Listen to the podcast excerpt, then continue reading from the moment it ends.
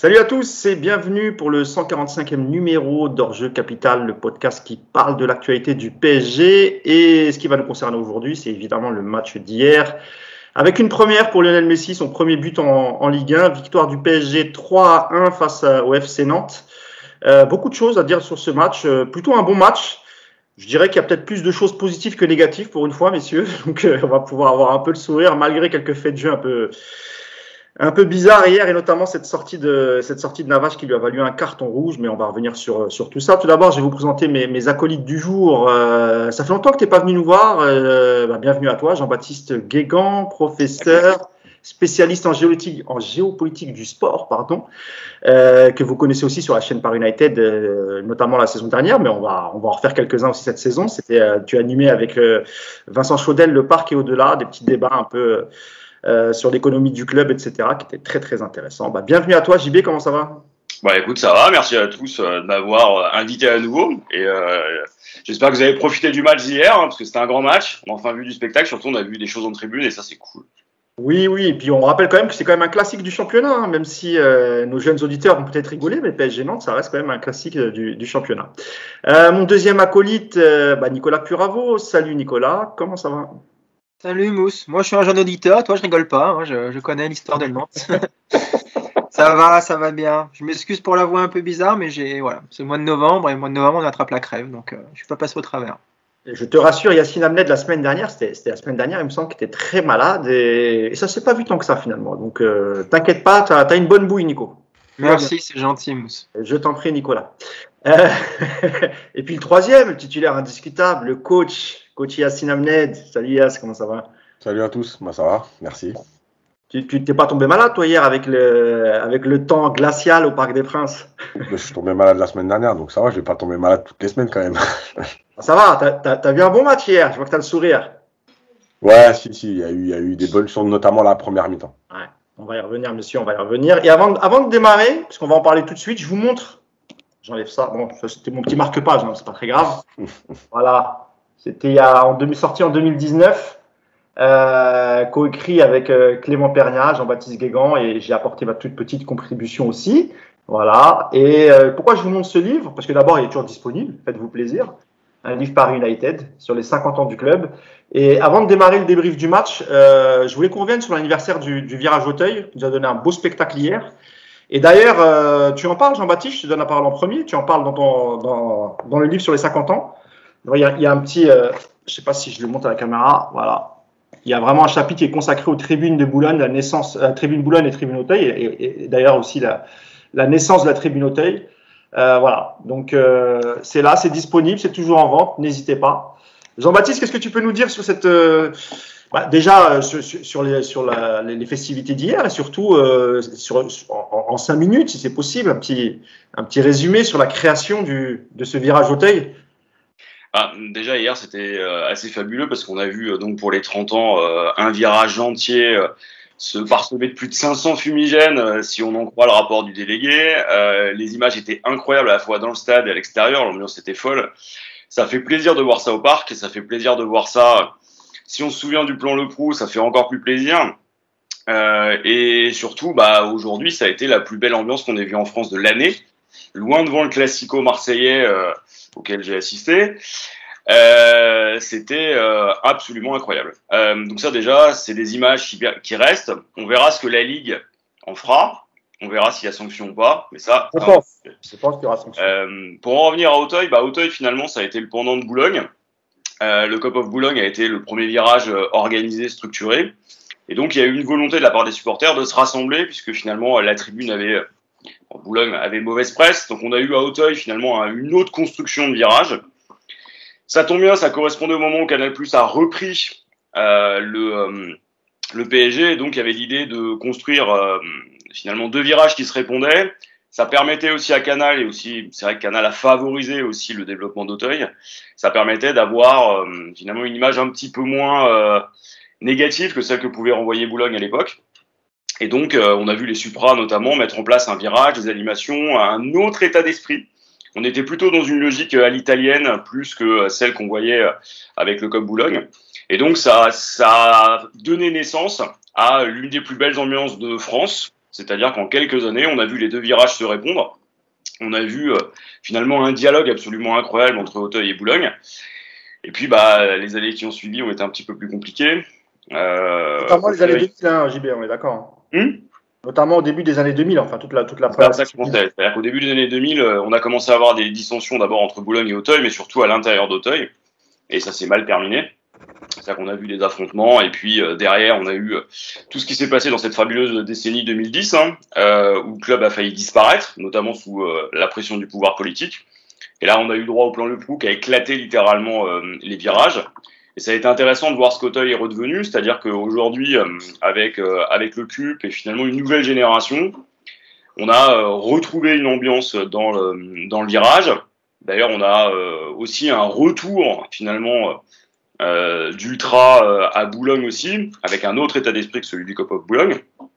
Enfin, en tout cas, on l'espère.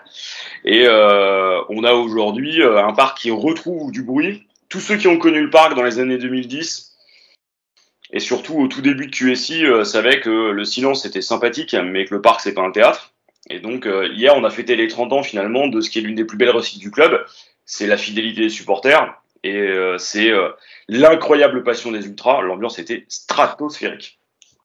Et pour finir sur le volet virage Auteuil, je vous donnerai la parole ensuite, Yacine et Nico, si vous voulez dire un mot. Alors, il semblerait que toutes les associations de l'époque n'étaient pas représentées hier. Il y a une petite polémique hier, JB. Ouais, tu peux nous en parler 2 minutes? Voilà, on a vu sur les réseaux sociaux remonter finalement ceux qui ne sont pas revenus après le plan Leproux et qui remettaient en cause la fameuse unité autour de ces 30 ans. C'est-à-dire que certains se disent, bah, nous on était là au début, mais on n'est plus dans les tribunes depuis Leproux, on ne veut pas y retourner. Il faut expliquer que même à l'époque, c'est comme aujourd'hui un peu occupé, hein, mais à l'époque il y avait différentes associations de supporters à l'intérieur de la tribune Auteuil, hein, il y avait... Pour ne citer que, hein, il y avait les Vitesse Falco, les Mystic Tigris, il y en avait d'autres, je ne sais pas si tu veux les citer, JB.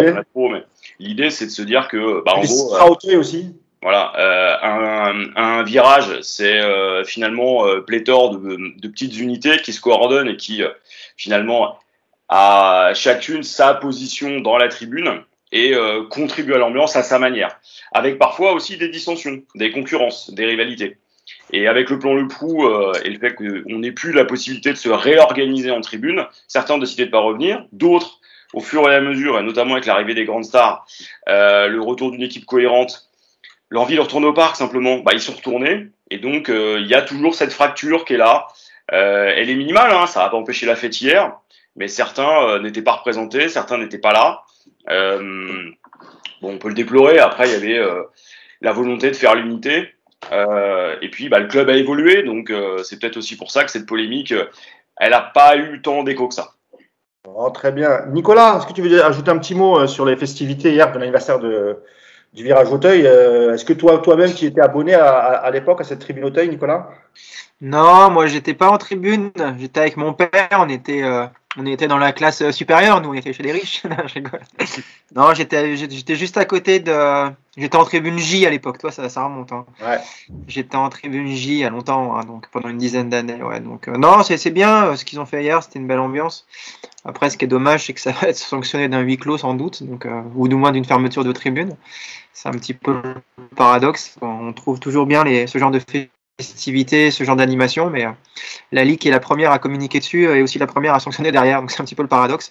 Mais en tout cas, il fallait marquer le coup, ils l'ont fait, et puis bah, tant pis, effectivement, si ça occasionne une fermeture de virage pour un match ou deux, ça valait le coup, je pense, de faire cette fête. Après, moi, je suis assez loin de toutes ces polémiques, de tous ces groupes, de toutes ces rivalités. J'avoue, c'est quelque chose, c'est un sujet qui m'intéresse, mais j'aime pas trop me prononcer dessus parce que je trouve ça tellement absurde, et notamment là ce qui vient de se passer récemment à Boulogne avec ces groupes qui ont été mis dehors du parc parce qu'on commençait à voir ressurgir un petit peu les spectres du passé. Donc voilà, moi tout ce que j'espère, c'est que ceux qui veulent pas revenir au parc parce qu'ils aiment pas la nouvelle direction prise par ce PSG, bah écoute, qu'ils reviennent pas, en tout cas pas pour foutre la merde. Et puis que ceux qui viennent continuent à animer les tribunes comme ils l'ont fait hier, parce que c'était vraiment, effectivement, comme l'a dit JB, c'était un sacré spectacle. Alors moi, j'étais pas au parc hier, j'ai vu ça à la télé, mais rien qu'à la télé, déjà, ça faisait beaucoup de bruit. Donc j'imagine qu'au parc, ça devait sacrément résonner dans les oreilles et c'était drôlement chouette. Et tu auras remarqué qu'Amazon n'a pas diffusé les images de ce qui se passait en tribune, ce qui est vraiment triste, c'est dommage. Ouais, bah écoute, on s'en fout un peu. On a vu ça sur les réseaux sociaux, t'inquiète pas. Ouais. Déjà, il nous avait fait quelques photos, Yacine, qui était au parc, et notamment aussi une petite vidéo lors de la 30e minute.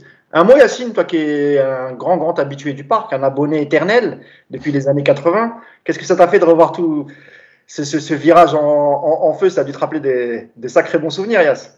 Ouais, parce que moi en plus j'ai fait les deux tribunes, c'est-à-dire que j'ai commencé à Boulogne et j'ai fini à Auteuil. Donc, Ah oui, il valait mieux commencer à Boulogne et pas finir. Hein. Avec ta tête et ton prénom, même si, alors je rectifie, hein, ça ne concernait pas toute la tribune Boulogne évidemment, mais la preuve. J'ai connu ça à l'époque, il a fallu que plusieurs fois je parte 5-10 minutes avant la fin du match, parce que j'étais souvent en virage, oui c'est ça, enfin à côté, vraiment collé à Boulogne, je ne sais plus si c'était la tribune H ou G, j'ai plus de souvenirs. C'était K, non? Ah ouais, voilà, c'était quelque chose. Et ouais, j'ai déjà couru très souvent dans ces années-là, à la fin du match, parce que c'était assez, un peu dangereux quand même. Voilà, Yass. Et ouais, donc bah oui, évidemment, ça fait du bien, et parce que moi, je considère aussi que les fumigènes, ça fait partie du spectacle. Alors, on essaye toujours de trouver des solutions, encadrées, etc. Mais moi, je trouve que ça fait partie du spectacle, ça donne un côté encore plus grand au spectacle, au tifo, etc. Voilà, après, bon anniversaire déjà à la tribune, et puis bravo pour ce qu'ils ont fait hier.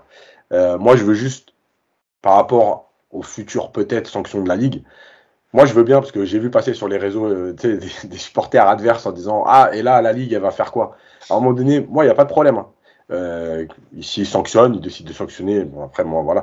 Le seul truc, c'est quand même, il y a juste à un moment donné, il n'y a pas une différence entre allumer des fumigènes pour faire un anniversaire, allumer des fumigènes comme à Saint-Etienne et les balancer sur le terrain et foutre le feu partout, et l'envahissement de terrain. C'est-à-dire qu'il n'y a plus d'échelle. T'allumes un fumigène, tu dois prendre la même sanction que tout le monde. À un moment donné, ok, il y a une rivalité entre les clubs, mais soyez pas débiles non plus. Il n'y a pas eu d'envahissement de terrain hier, il n'y a pas eu de jet de fumigène sur le terrain, il n'y a pas eu de jet de fumigène entre les tribunes, ils ont juste allumé les fumigènes, voilà, alors qu'il y a une amende, moi je trouve que, oui, ok, parce que c'est interdit, franchement, s'ils ferment la tribune, je suis désolé, mais c'est un scandale, parce que ça voudrait dire qu'on est sur la même échelle que tout ce qui s'est passé depuis le début de saison. Donc, ouais, puis ça sera un gros manque de psychologie de la part de la Ligue, c'est l'anniversaire d'une tribune, alors que oui...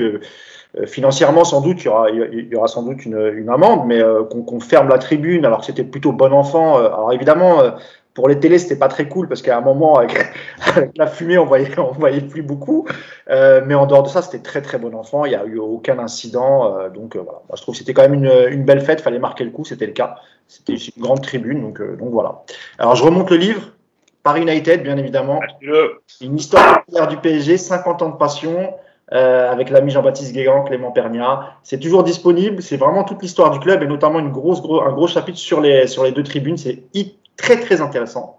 Donc n'hésitez pas, voilà. Et bien évidemment, Nicolas, ça c'est pour toi. Comme chose promise, chose due. J'attends de la voir. Ouais, l'image est figée, mais je t'entends, ça va, tout va bien.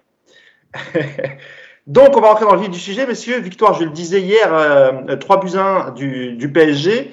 Avec un premier but de Kylian Mbappé, je vais vous citer les deux buteurs. Ensuite, il y a eu un but contre son camp d'Apia. Et troisième but magnifique de Lionel Messi, la spéciale Messi, hein, une super belle frappe du gauche. Contre un but de Colo à la 76e minute. Et aussi PSG qui a joué à 10 et l'expulsion de Keylor Navas. On va y revenir. D'abord, globalement, sur le match, Nicolas, on peut dire que c'était c'était peut-être la meilleure première mi-temps du PSG en termes de jeu. Ah oui, bah oui, carrément. Et puis pas qu'un peu. On a vraiment vu, une équipe comme on aimerait la voir toutes les semaines, j'ai envie de dire, contre ce genre d'adversaire. C'est-à-dire que la première mi-temps, il n'y avait qu'une seule équipe sur le terrain. Il y avait un pressing très haut. Il y avait une volonté de récupérer la balle immédiatement à chaque perte. Et puis, il y avait beaucoup aussi de l'envie de jouer. Ça s'est vu, quoi. L'envie de combiner. Les trois devant, c'est la première fois qu'on les voit aussi complémentaires. Et c'est une mi-temps que tu peux finir sur un score de 4 ou 5-0 et ça aurait vraiment validé cette première mi-temps. Après, la deuxième période est plus compliquée avec notamment l'expulsion de Navas et puis une remise en route habituellement un peu poussive, mais à l'arrivée, c'est un match où au moins on commence un petit peu à voir ce que cette équipe peut proposer, du moins contre ce genre d'adversaire. Yacine, même question globalement sur le match. Je pense que tu seras d'accord avec Nico. Ça reste la meilleure première mi-temps du PSG cette saison, avec beaucoup de mouvements, avec un trio d'attaque qui s'est beaucoup cherché, qu'on jouait très proches les uns des autres, et ce qui a donné vraiment une première mi-temps incroyable en termes de jeu, de possession. Nantes n'a pas vu le jour hier en première mi-temps, Yacine. Ouais, et je pense qu'il y a une chose importante, c'est que les attaquants, pour une fois, ont respecté le jeu, sauf dans le dernier geste où, pour moi en tout cas, la sensation que j'avais au parc, ils ont un peu trop cherché à faire marquer Messi à un moment donné. Mais dans tout ce qui se passait avant, dans les déplacements, dans les mouvements, dans le jeu à une, deux touches, en fait, ils ont respecté le jeu. Et moi, je répète ça tout le temps, mais comme par hasard, quand tu respectes le jeu, bah oui, c'est plus fluide, ça va mieux, ça va plus vite, tu fais des différences. Comme l'a dit Nico, s'il y a 4-0 à la mi-temps, il n'y a pas grand-chose à dire. Et il y a une deuxième chose, c'est fou le football. Quand tu mets 2 techniciens sur 3 au milieu, c'est bizarre, il y a du jeu, c'est ouf. Mais moi, vraiment, je découvre ça avec stupeur. Au lieu de mettre des machines, tu mets des techniciens et ça joue au foot. Voilà, apparemment. Donc... Je veux dire que ça ressemblait à autre chose que Danilo, Herrera et Gueye. En gros, c'est un peu ça. Quoi. Ah ouais, je suis désolé. Quand tu mets 2 joueurs de ballon sur tes 3 milieux, bah ouais, comme par hasard, tu as des passes qui arrivent, ça joue vers l'avant. On reviendra sur Paredes après, le fameux débat. Oui, il est plus important que Danilo. Oui, il joue au foot. Est-ce qu'au très haut niveau, il est capable de faire la même chose ? On en a parlé plusieurs fois, voilà. Mais en tout cas... Oui, il y a eu des choses très intéressantes sur la première période. Après, comme d'habitude, le début de deuxième période, ils ne sont pas revenus. Et tu te fais égaliser. Et à ce moment-là, franchement, entre l'expulsion, l'égalisation, les 2-3 occasions nantaises que Rico sort, on n'est pas loin de se dire, mais attends, tu dois mener 4-0 à la mi-temps et tu vas réussir à perdre ce match sur ces 20 minutes, quoi. C'était dur. Après, les circonstances du deuxième but qui te remettent dedans et tout. Mais voilà, oui, globalement, je pense que moi aussi, c'est la meilleure première période du PSG, en tout cas depuis le début de saison, c'est clair. Même question, Jean-Baptiste. Est-ce que tu as pris du plaisir alors, je ne sais pas si tu étais au parc ou devant ta télé, mais je crois que tu étais devant ta télé hier soir. Ouais, j'étais même avec ma fille. Donc, voilà. Là, c'est le premier match, elle a 3 ans et demi. J'aurais pas dû les écrans, tout ça, mais bon, c'est pas le problème. Tu as pris autant de plaisir que Nicolas et Yacine, ouais. En tout cas en première mi-temps. C'était bien, c'est-à-dire qu'effectivement, moi, c'est la première mi-temps qui était absolument impressionnante. C'est ce que j'attends de ce PSG-là. C'est simple, avec Verratti, c'est pas le même PSG. Hein. Vous rajoutez un autre technicien là-dessus, je suis d'accord avec Yacine. Bah, forcément, le ballon, vous le perdez pas, et puis il vous brûle pas les pieds. L'attaque a été impressionnante en termes de tentative de combinaison, de mobilité, de vitesse, de réaction. Voilà. Après, on met qu'un but. Et c'est un but qui est intéressant, celui de la deuxième minute, mais c'est pas... On doit en mettre davantage. Là-dessus, je suis d'accord, il y a eu une vraie volonté de faire marquer Messi. Maintenant, moi, j'aurais aimé voir plus longtemps, et c'est pas normal qu'on attende d'avoir un adversaire, faut le dire aussi faible que Nantes pour se révéler. Maintenant, on a vu notre fameux trio d'attaque faire du pressing, coordonné, pas tout le temps, mais d'abord c'est ce qu'on attend. On a vu des joueurs avancer, on a vu des joueurs être conquérants, et puis on a vu le retour de la mi-temps. Bon bah voilà quoi. C'est-à-dire qu'on n'a pas tout réglé. Nicolas, justement, il parlait un peu du repli défensif des attaquants. Et hier, on a vu quand même un Kylian Mbappé qui était et Neymar aussi, un peu moins Messi, mais ça on a l'habitude. Mais c'est vrai que déjà Mbappé, il est quasiment partout. Évidemment, il cherche à, comme l'a dit Yacine, c'était un peu abusé, même Neymar d'ailleurs, à faire marquer Messi. Mais bon, ça dénote aussi d'un état d'esprit plutôt collectif. C'est quand même bien, parce qu'ils se disent aussi que si on peut donner un peu plus de confiance à Messi, c'est pas plus mal, ce qui a été le cas. Mais c'est vrai que sur Mbappé hier, c'était un match plutôt complet, Nico. Ouais, mais tous. Après, pour rebondir sur ce qu'ont dit Yacine et JB, ce qui est intéressant avec ce qu'on voit hier, c'est qu'on sait que les trois de devant, C'est pas des joueurs qui vont faire des courses de 30 ou 40 mètres pour revenir et pour défendre, on le sait. Yacine le dit assez souvent, il faut privilégier des courses de 5-6 mètres vers l'avant pour avoir tout de suite de l'intensité et récupérer très vite le ballon. Si tu as une équipe qui est capable de résister à ces 5 premières secondes de pressing, c'est là où on est en difficulté. Et c'est là où ce sera beaucoup plus compliqué dans ce schéma avec ces trois-là. Hier, les Nantais, dès que tu les as atomisés au niveau pressing pendant ces 3-4 premières secondes, il n'y avait que des pertes de balles, tu récupérais très haut et à l'arrivée, ça te donne cette belle première mi-temps. Maintenant, ce schéma-là, est-ce que tu es capable de le reproduire contre des équipes qui sont capables de résister au pressing, comme le Bayern, comme City, ou même comme des équipes en Ligue 1 plus techniques, comme Rennes, comme Lyon, des équipes qui ne vont pas avoir peur de faire 3-4 passes sur les premières secondes à cette première charge de pressing. Il est là l'enjeu de ce PSG-là, parce que c'est comme ça que tu peux défendre. Tu ne peux pas défendre autrement avec cette équipe de toute manière. Les trois de devant, on n'aura jamais un gros travail défensif, même si Neymar, Mbappé aussi, ils sont capables de faire du repli sur les gros matchs. Mais voilà, c'est pas dans l'ADN de cette équipe. L'ADN, on l'a vraiment vu hier, je trouve. Voilà, c'est ça. C'est un peu ce que propose avec des profils différents, mais c'était un peu ce que proposent les équipes de Guardiola. Voilà, c'est que tu joues très haut sur le terrain, tu perds le ballon, tu récupères tout de suite, et puis comme ça, tu évites de te mettre en danger. En deuxième mi-temps, d'ailleurs, tu le vois, il y a moins de pressing, les Nantais, ils ont un peu plus de temps pour sortir, et comme par hasard, c'est là où ils te mettent un peu en difficulté, c'est là où ton bloc recule, c'est là où ils trouvent de la profondeur également. Donc voilà, elle est là, la clé. Maintenant, moi, je suis pas convaincu que malheureusement cette équipe soit capable de faire ça contre des grosses équipes comme City. Voilà, je pense que c'est des équipes, parce que ça reste, JB le dit bien, c'est un pressing super désordonné, tu sens que c'est quand même pas bien coordonné, tu sens que c'est un peu chacun son tour, comme on le sent. Alors hier ça marche très bien parce qu'en face ça garde pas le ballon. Contre City, tu peux pas faire la même chose. Ça, c'est impossible, j'y crois pas une seule seconde. Donc il est là l'enjeu pour cette équipe, ça va être trouver l'équilibre entre ces deux schémas-là.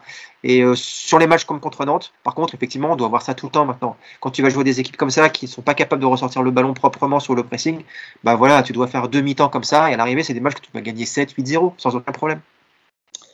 Yacine, comment t'expliques ce que vient d'expliquer Nico, c'est-à-dire que tu fais une super belle première mi-temps et avec du pressing, du contre-pressing, tu récupères le ballon assez rapidement à la perte de balle, etc. T'as beaucoup de mouvements, beaucoup d'occasions.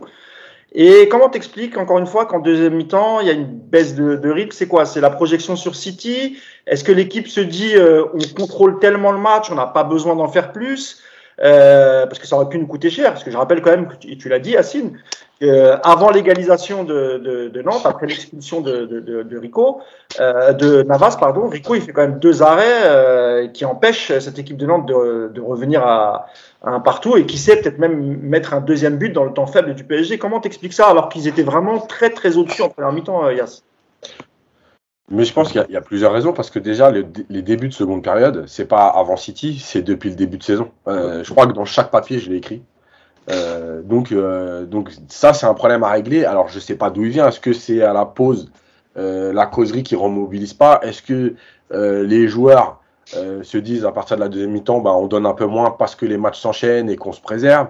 Parce que, en fait, hier, rapidement, alors il y a le fameux début de seconde période qui est pas bon, mais tout de suite, on le voit au parc. C'est que les trois de devant ne font plus les courses du tout. Et en fait, ton équipe, elle est coupée en deux. Et moi, je ne vais pas dire que ça me fait plaisir, mais c'est important parce que ça prouve bien ce qu'on dit depuis plusieurs semaines, voire plusieurs mois.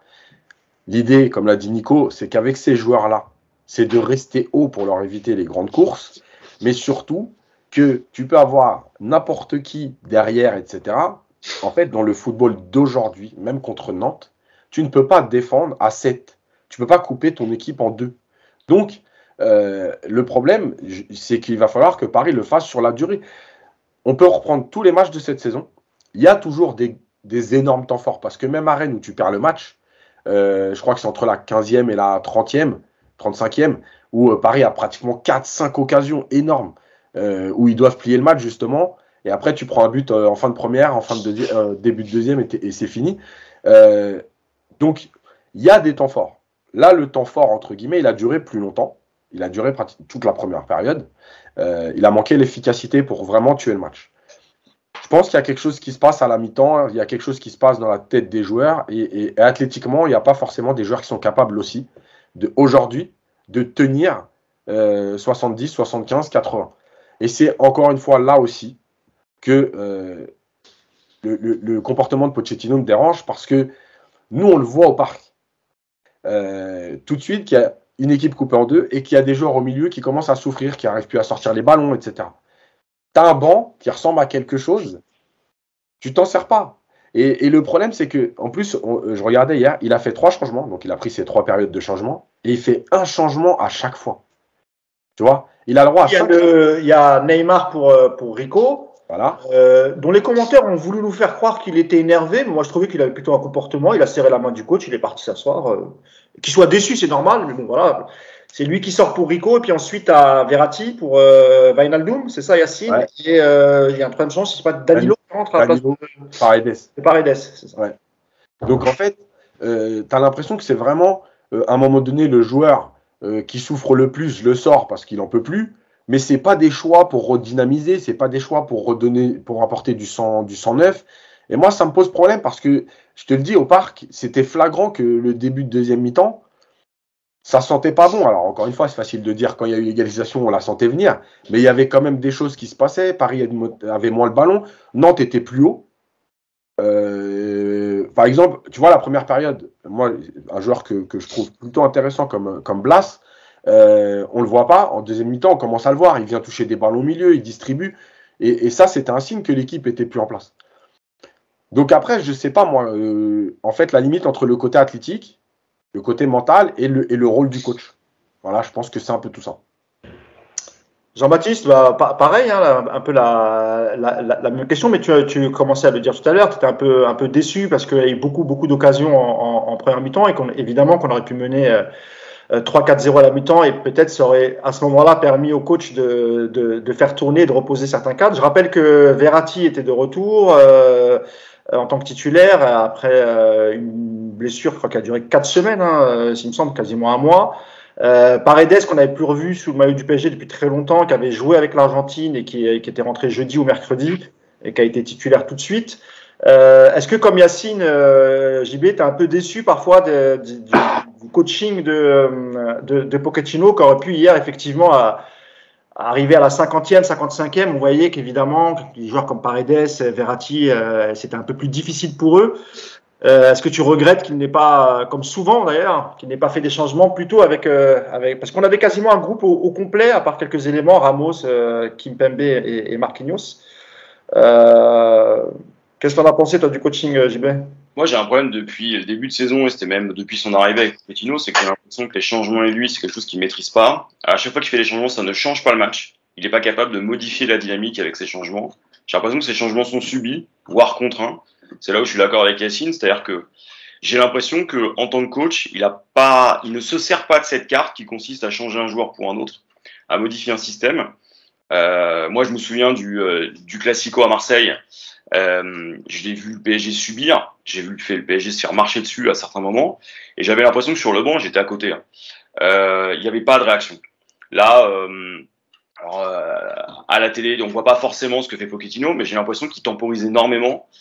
L'équipe, elle ne doit pas souffrir. Et il y a une dernière chose, moi, qui me pose souci. Alors, peut-être qu'on a été trop gâtés avant, hein. C'est que ce soit sous Tourelle, Emery, Blanc, etc., on avait une équipe qui, quand elle avait les occasions, convertissait. Là, ça respecte. Ça se crée des occasions, mais ça marque pas.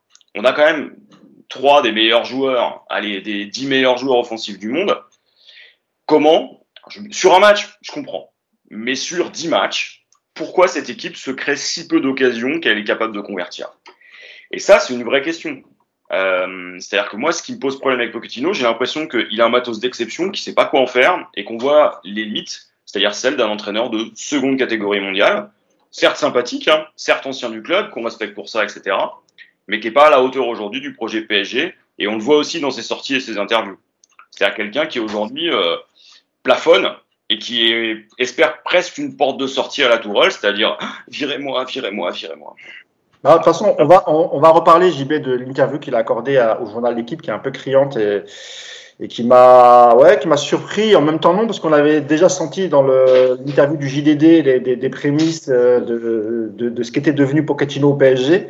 Et là, il fait que confirmer qu'en gros, il a un peu désarmé, que le PSG, c'est un club spécial. Mais comme j'ai dit, on va y revenir. Un dernier mot sur le trio d'attaque, messieurs. Je voulais votre avis. Est-ce que c'est ça que doit faire Pochettino, Nicolas, est-ce que ce que tu as vu hier sur le trio, c'était même si on avait annoncé Messi à droite, je le trouvais un peu libre, il revenait un peu dans le centre.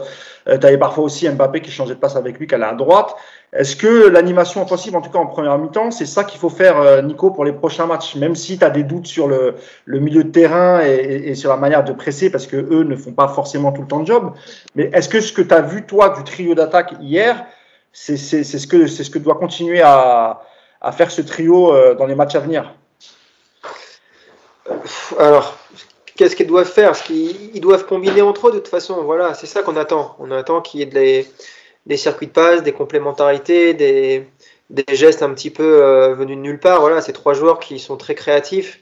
Et donc, on a hâte de les voir effectivement s'entendre ensemble sur le terrain. Après, sur le positionnement, je trouve que la donne ne change pas de manière... le Bayern ne change pas grand-chose sur la donne. C'est-à-dire que on voit que Messi, de toute façon, n'est plus un joueur de couloir et que sa place n'est pas à droite, mais dans l'axe.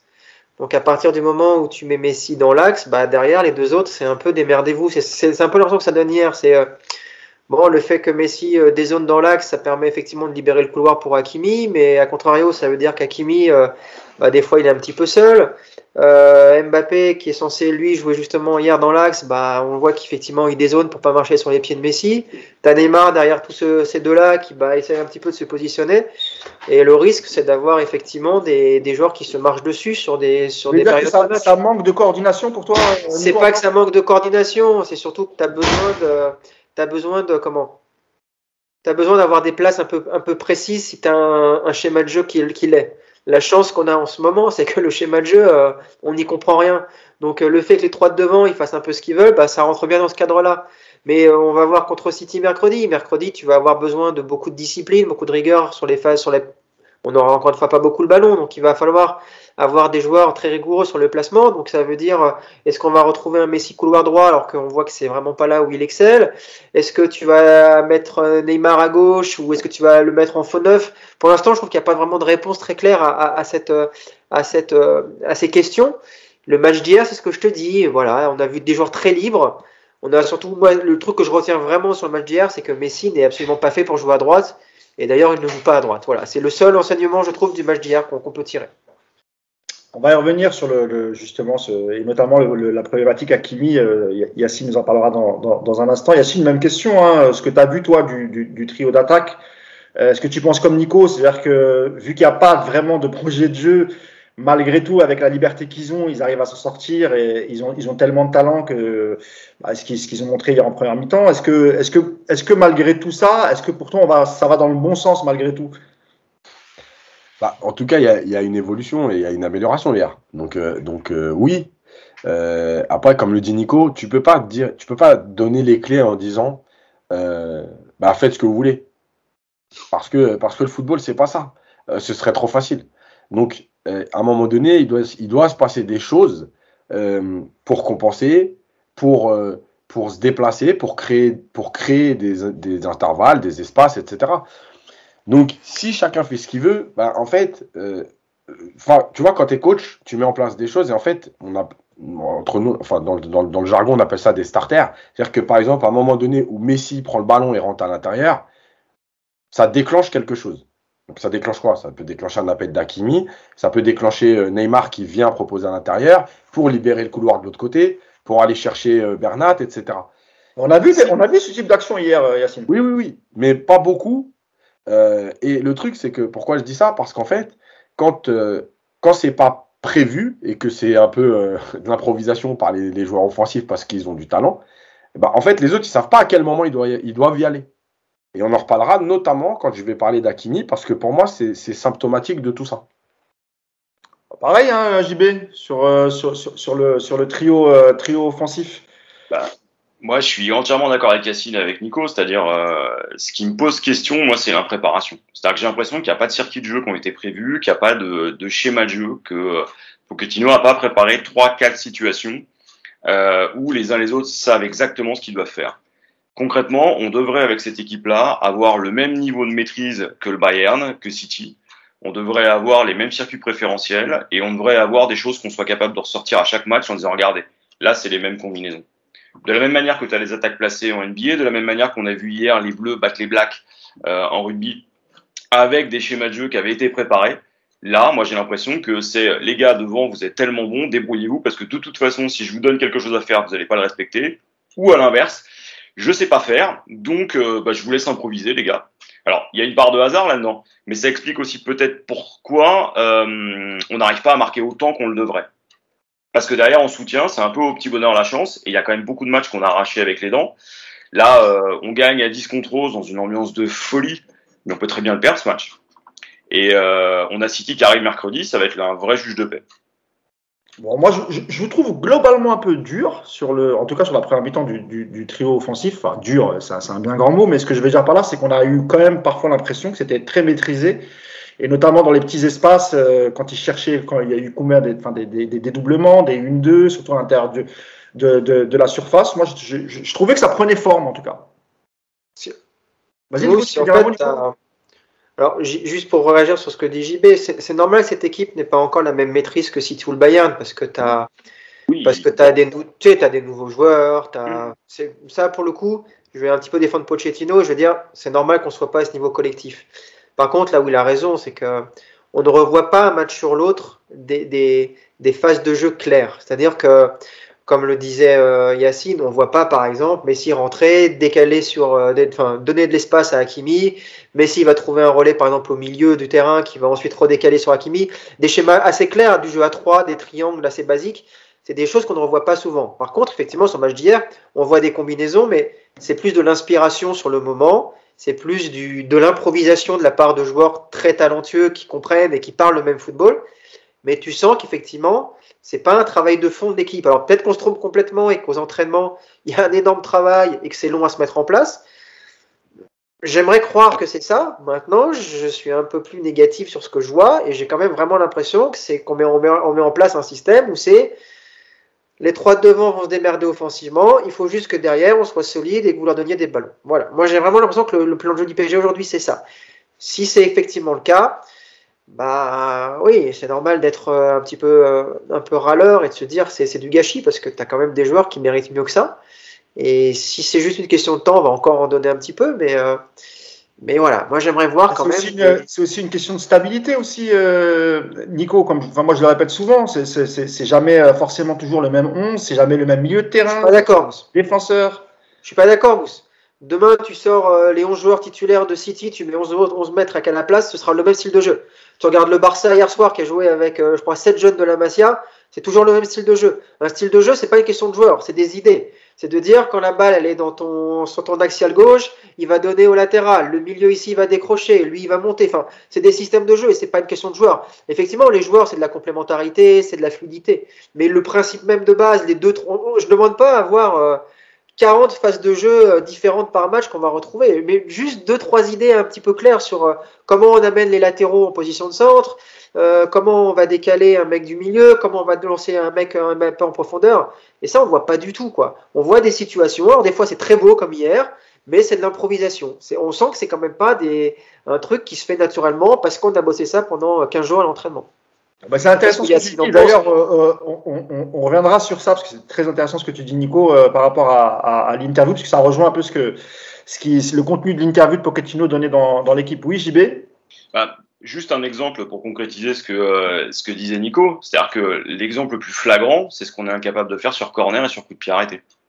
C'est-à-dire que dans un grand club, c'est pensé, il y a des équipes spéciales pour ça, il y a des coachs qui travaillent ça. Nous, encore une fois, c'est ah tiens, qu'est-ce qui tire le corner là ? Ouais, on va voir comment on fait. On va le faire encore une fois à deux, et puis on attend de voir ce que ça donne, et puis on marque pas. Quand on voit ce qu'a fait Chelsea, par exemple, encore ce week-end, quand on voit ce que font certains des grands clubs, il y a des phases qui sont pensées. Et nous, on a l'impression que c'est ouais, t'inquiète, on voit la balle là, et puis on va bien trouver un joueur. C'est cette difficulté-là, c'est-à-dire que c'est l'impréparation. Et on ne devrait pas être. Pochettino, il est pas arrivé il y a 2 mois, hein. Il était déjà là avant. Avec le matos qu'il a, le temps on l'a pas. Et puis concrètement, dans 1 an, peut-être qu'il y en aura 2 qui seront plus là non plus. Oui, c'est vrai. Je vous ai demandé un thème par rapport au match d'hier, un thème que vous vouliez développer. Je vais venir vers toi, Yacine. C'est un thème qui est très très intéressant et ça concerne notamment Ashraf Hakimi, qui avait fait un très très bon début de saison, Yacine. Vraiment, c'était vraiment le latéral droit dont avait besoin le PSG. Un latéral très très offensif, Et d'ailleurs, au début de saison et même pendant les matchs de préparation, je ne sais pas si vous vous souvenez, il avait été très très bon. Et on a l'impression qu'aujourd'hui, c'est un peu plus difficile. Après, on est quasiment à la moitié du championnat, on a un mois de la trêve. Mais ça, il y a des explications sur ça, Yacine. Et notamment hier, il n'a pas été beaucoup servi. Le jeu a beaucoup penché à gauche. On dira un mot d'ailleurs sur le retour de Bernat qui fait plaisir. Mais c'est vrai qu'on a l'impression qu'Ashraf Hakimi, il a un peu abandonné vers la fin parce qu'il faisait des appels et que finalement, et souvent Messi, quand il avait le ballon, il s'arrêtait, il faisait une passe latérale ou en retrait. Et voilà, donc on a très peu vu hier Ashraf Hakimi, mais il y a des explications, Yacine, là-dessus. Ouais, et alors, je fais juste une parenthèse sur ce qu'a dit Nico sur le principe. Un truc, c'est que regardez bien City. Par exemple, ils ont une phase de jeu qui répète très souvent, et c'est ça, moi, ce que j'appelle, ce qui n'est pas de l'improvisation, mais du travail. Quand Mahrez a le ballon côté, il y a toujours un joueur qui vient s'infiltrer devant lui, c'est-à-dire pas qu'il dédouble, mais qui vient faire un appel profond devant Mahrez pour soit être servi par Mahrez, soit ouvrir le champ à Mahrez pour qu'il aille. Et au deuxième poteau, il y a un joueur qui vient faire une course pour fermer si Mahrez cherche le deuxième poteau. Bah, en fait, le nombre de fois où City le fait, ça, c'est pas de l'improvisation. C'est préparé. Voilà. On sait que quand Mahrez a ça, les courses, c'est ça. Et après, lui, il fait le choix de dire je sers, par exemple, De Bruyne qui est venu plonger, Sterling au deuxième poteau. Ça, c'est le choix du joueur. Mais les courses, elles sont préparées au moment de la réception du ballon de Mahrez. Ah, dans cette situation, voilà ce qui se passe. Voilà, c'est ça aussi que. Voilà. Pour Hakimi, évidemment, en fait, c'est très compliqué d'analyser son match. Alors, le début de saison, je rappelle, parce que j'ai déjà eu ce débat il n'y a pas longtemps, il est bon. Il n'y a pas Neymar, il n'y a pas Messi, il n'y a pas Di Maria. Ça veut dire que le PSG joue avec Mbappé et d'autres joueurs, peut-être plus travailleurs, et donc il peut attaquer parce qu'il est couvert. Et moi, quand je répète qu'il est bridé, on me dit que non. En fait, moi, je regarde juste Hakimi avant et après le retour de tous les internationaux. Et je répète, il est bridé, oui, parce qu'il joue du côté de Messi, et parce qu'on sait que Messi ne défend pas beaucoup, marche beaucoup, donc il ne peut pas faire tous les appels qu'il aura envie de faire, parce qu'il ne va pas être couvert. Voilà, donc il n'y a pas de problème, moi vous pouvez penser le contraire, moi je ne détiens pas la vérité, je regarde, je vois des choses par rapport au début de saison. Et maintenant. Après, il a du déchet, il n'y a pas de problème, sauf que, franchement Hakimi, quand le jeu est à gauche, il est très très très souvent seul de l'autre côté, et on va jamais le chercher. Et quand le jeu est à droite et qu'on vient chercher donc Messi à droite ou à intérieur droit, il fait les appels, il est jamais servi ou presque. Et en fait, le problème c'est que, ok, c'est sympa, il fait les appels pour libérer Messi. À un moment donné, le mec c'est juste un joueur de football international, quoi. Donc, ok, je libère Messi, mais à un moment donné, t'as le droit de jouer avec moi aussi. Donc, il est jamais servi. Le problème, c'est qu'est-ce qui se passe après ? Tu continues à faire les appels et t'es jamais servi. Tu es frustré. Tu fais de moins en moins d'appels. Alors, il fait l'appel de la 88e parce que c'est aussi grâce à lui que Messi marque en fait. Parce que Messi, il peut éliminer il peut se repositionner sur son pied gauche parce qu'Hakimi, en faisant cet appel, il empêche le défenseur d'intervenir sur Messi. Sauf qu'en fait, tout le monde nous dit « Ah, Hakimi, il est décevant ». Mais il est décevant par rapport à quoi ? Combien de fois il est servi ? Combien de fois il est servi dans une bonne zone ? Combien de fois il est servi quand il fait des appels vers l'avant ? Combien de fois il est en position de centrer ? C'est ça, en fait, qu'il faudrait dire. S'il reçoit 6 ballons sur 10 et qu'il rate ses centres, qu'il perd les ballons ou qu'il revient en arrière parce qu'il n'ose pas, ok, il n'y a pas de problème. Mais si le mec, il est souvent seul et jamais servi, moi, vous ne pouvez pas m'expliquer qu'il est plus mauvais qu'en début de saison. Il touche juste moins de ballons, il est moins recherché. Donc, au bout d'un moment, lui aussi, il ne peut pas faire que des courses de 60 mètres. Et il y a une scène hier au parc, puisque j'avais la chance d'y être, qui est très symptomatique de ça, c'est que Messi récupère un ballon, reçoit un ballon, et Hakimi est à peu près 10 mètres derrière, plus bas que Messi, et il ne fait pas l'appel. Messi fait une touche, deux touches, et là, Hakimi se décide à y aller, et Messi donne le ballon à l'intérieur du jeu. Et là, il se retourne vers Hakimi et il lui dit en gros, mais tu sais, en gros, t'attends quoi pour y aller ? Et tu vois bien qu'Hakimi, il sait très bien que le jeu, c'est ça. Sauf qu'il y est déjà allé 7 fois avant et il n'a pas touché le ballon. Donc, il s'est dit, j'y vais pas. Tu vois ? Et je continue de dire, oui, dans l'absolu, le rôle d'Hakimi, c'est malgré tout de faire le 8e, le 9e, le 10e, le 11e. C'est ce que tu expliquais la saison dernière sur Baker. Voilà. C'est ton travail. Baker. Pardon, désolé Nico, président du fan club de Baker qui joue aujourd'hui en Bundesliga. Il est blessé. Ça, c'est ton travail de faire malgré tout les appels. Et après, c'est au coach de dire, oh les gars, s'il en a son 15e appel, à un moment donné, il va quand même falloir le servir. Mais le problème, c'est que ça crée toujours cette frustration et le joueur se dit, ah, vas-y, moi, c'est bon, j'arrête de les faire, les appels. De toute façon, on ne me donne jamais le bain. Voilà. Donc, c'est aussi le réglage à trouver. Et moi, je ne peux pas dire aujourd'hui, Hakimi n'est pas bon. Voilà. Je ne peux pas le juger là-dessus, puisque tout ce que j'ai expliqué. Voilà. Je pense qu'il est intéressant, mais qu'on ne joue pas assez avec lui. D'ailleurs, Bernat, de l'autre côté, même s'il y a eu un peu plus, parce que Neymar et Mbappé ont tendance à vite... Oui, je le disais, le jeu, il penche clairement à gauche. Et c'est vrai qu'avec le retour de Bernat, il y a des facilités, il y a des automatismes pour Neymar et Mbappé avec Bernat, que même lui, s'il n'a pas Messi avec Hakimi. Voilà, mais même lui, il n'est pas non plus recherché systématiquement. Oui, bien sûr. Voilà. Est-ce que tu veux dire un mot là-dessus, Nico ? Ah ouais. Non, juste quand même, rappeler quand même que paradoxalement... Les deux derniers buts du PSG, ils viennent grâce au travail des deux latéraux. Parce que sur le premier, c'est un appel de Bernat, Messi le cherche, et donc la passe interceptée aboutit à ce but un peu gag. Et le deuxième, comme le dit Yacine, c'est l'appel effectivement d'Hakimi qui permet d'emmener, je crois que c'est Giroto, qui part avec lui.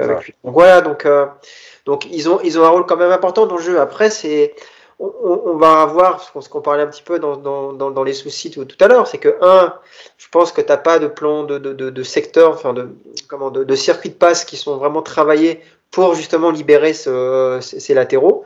C'est pas un axe de priorité au niveau du travail, j'en suis persuadé, parce que sinon on le verrait plus souvent.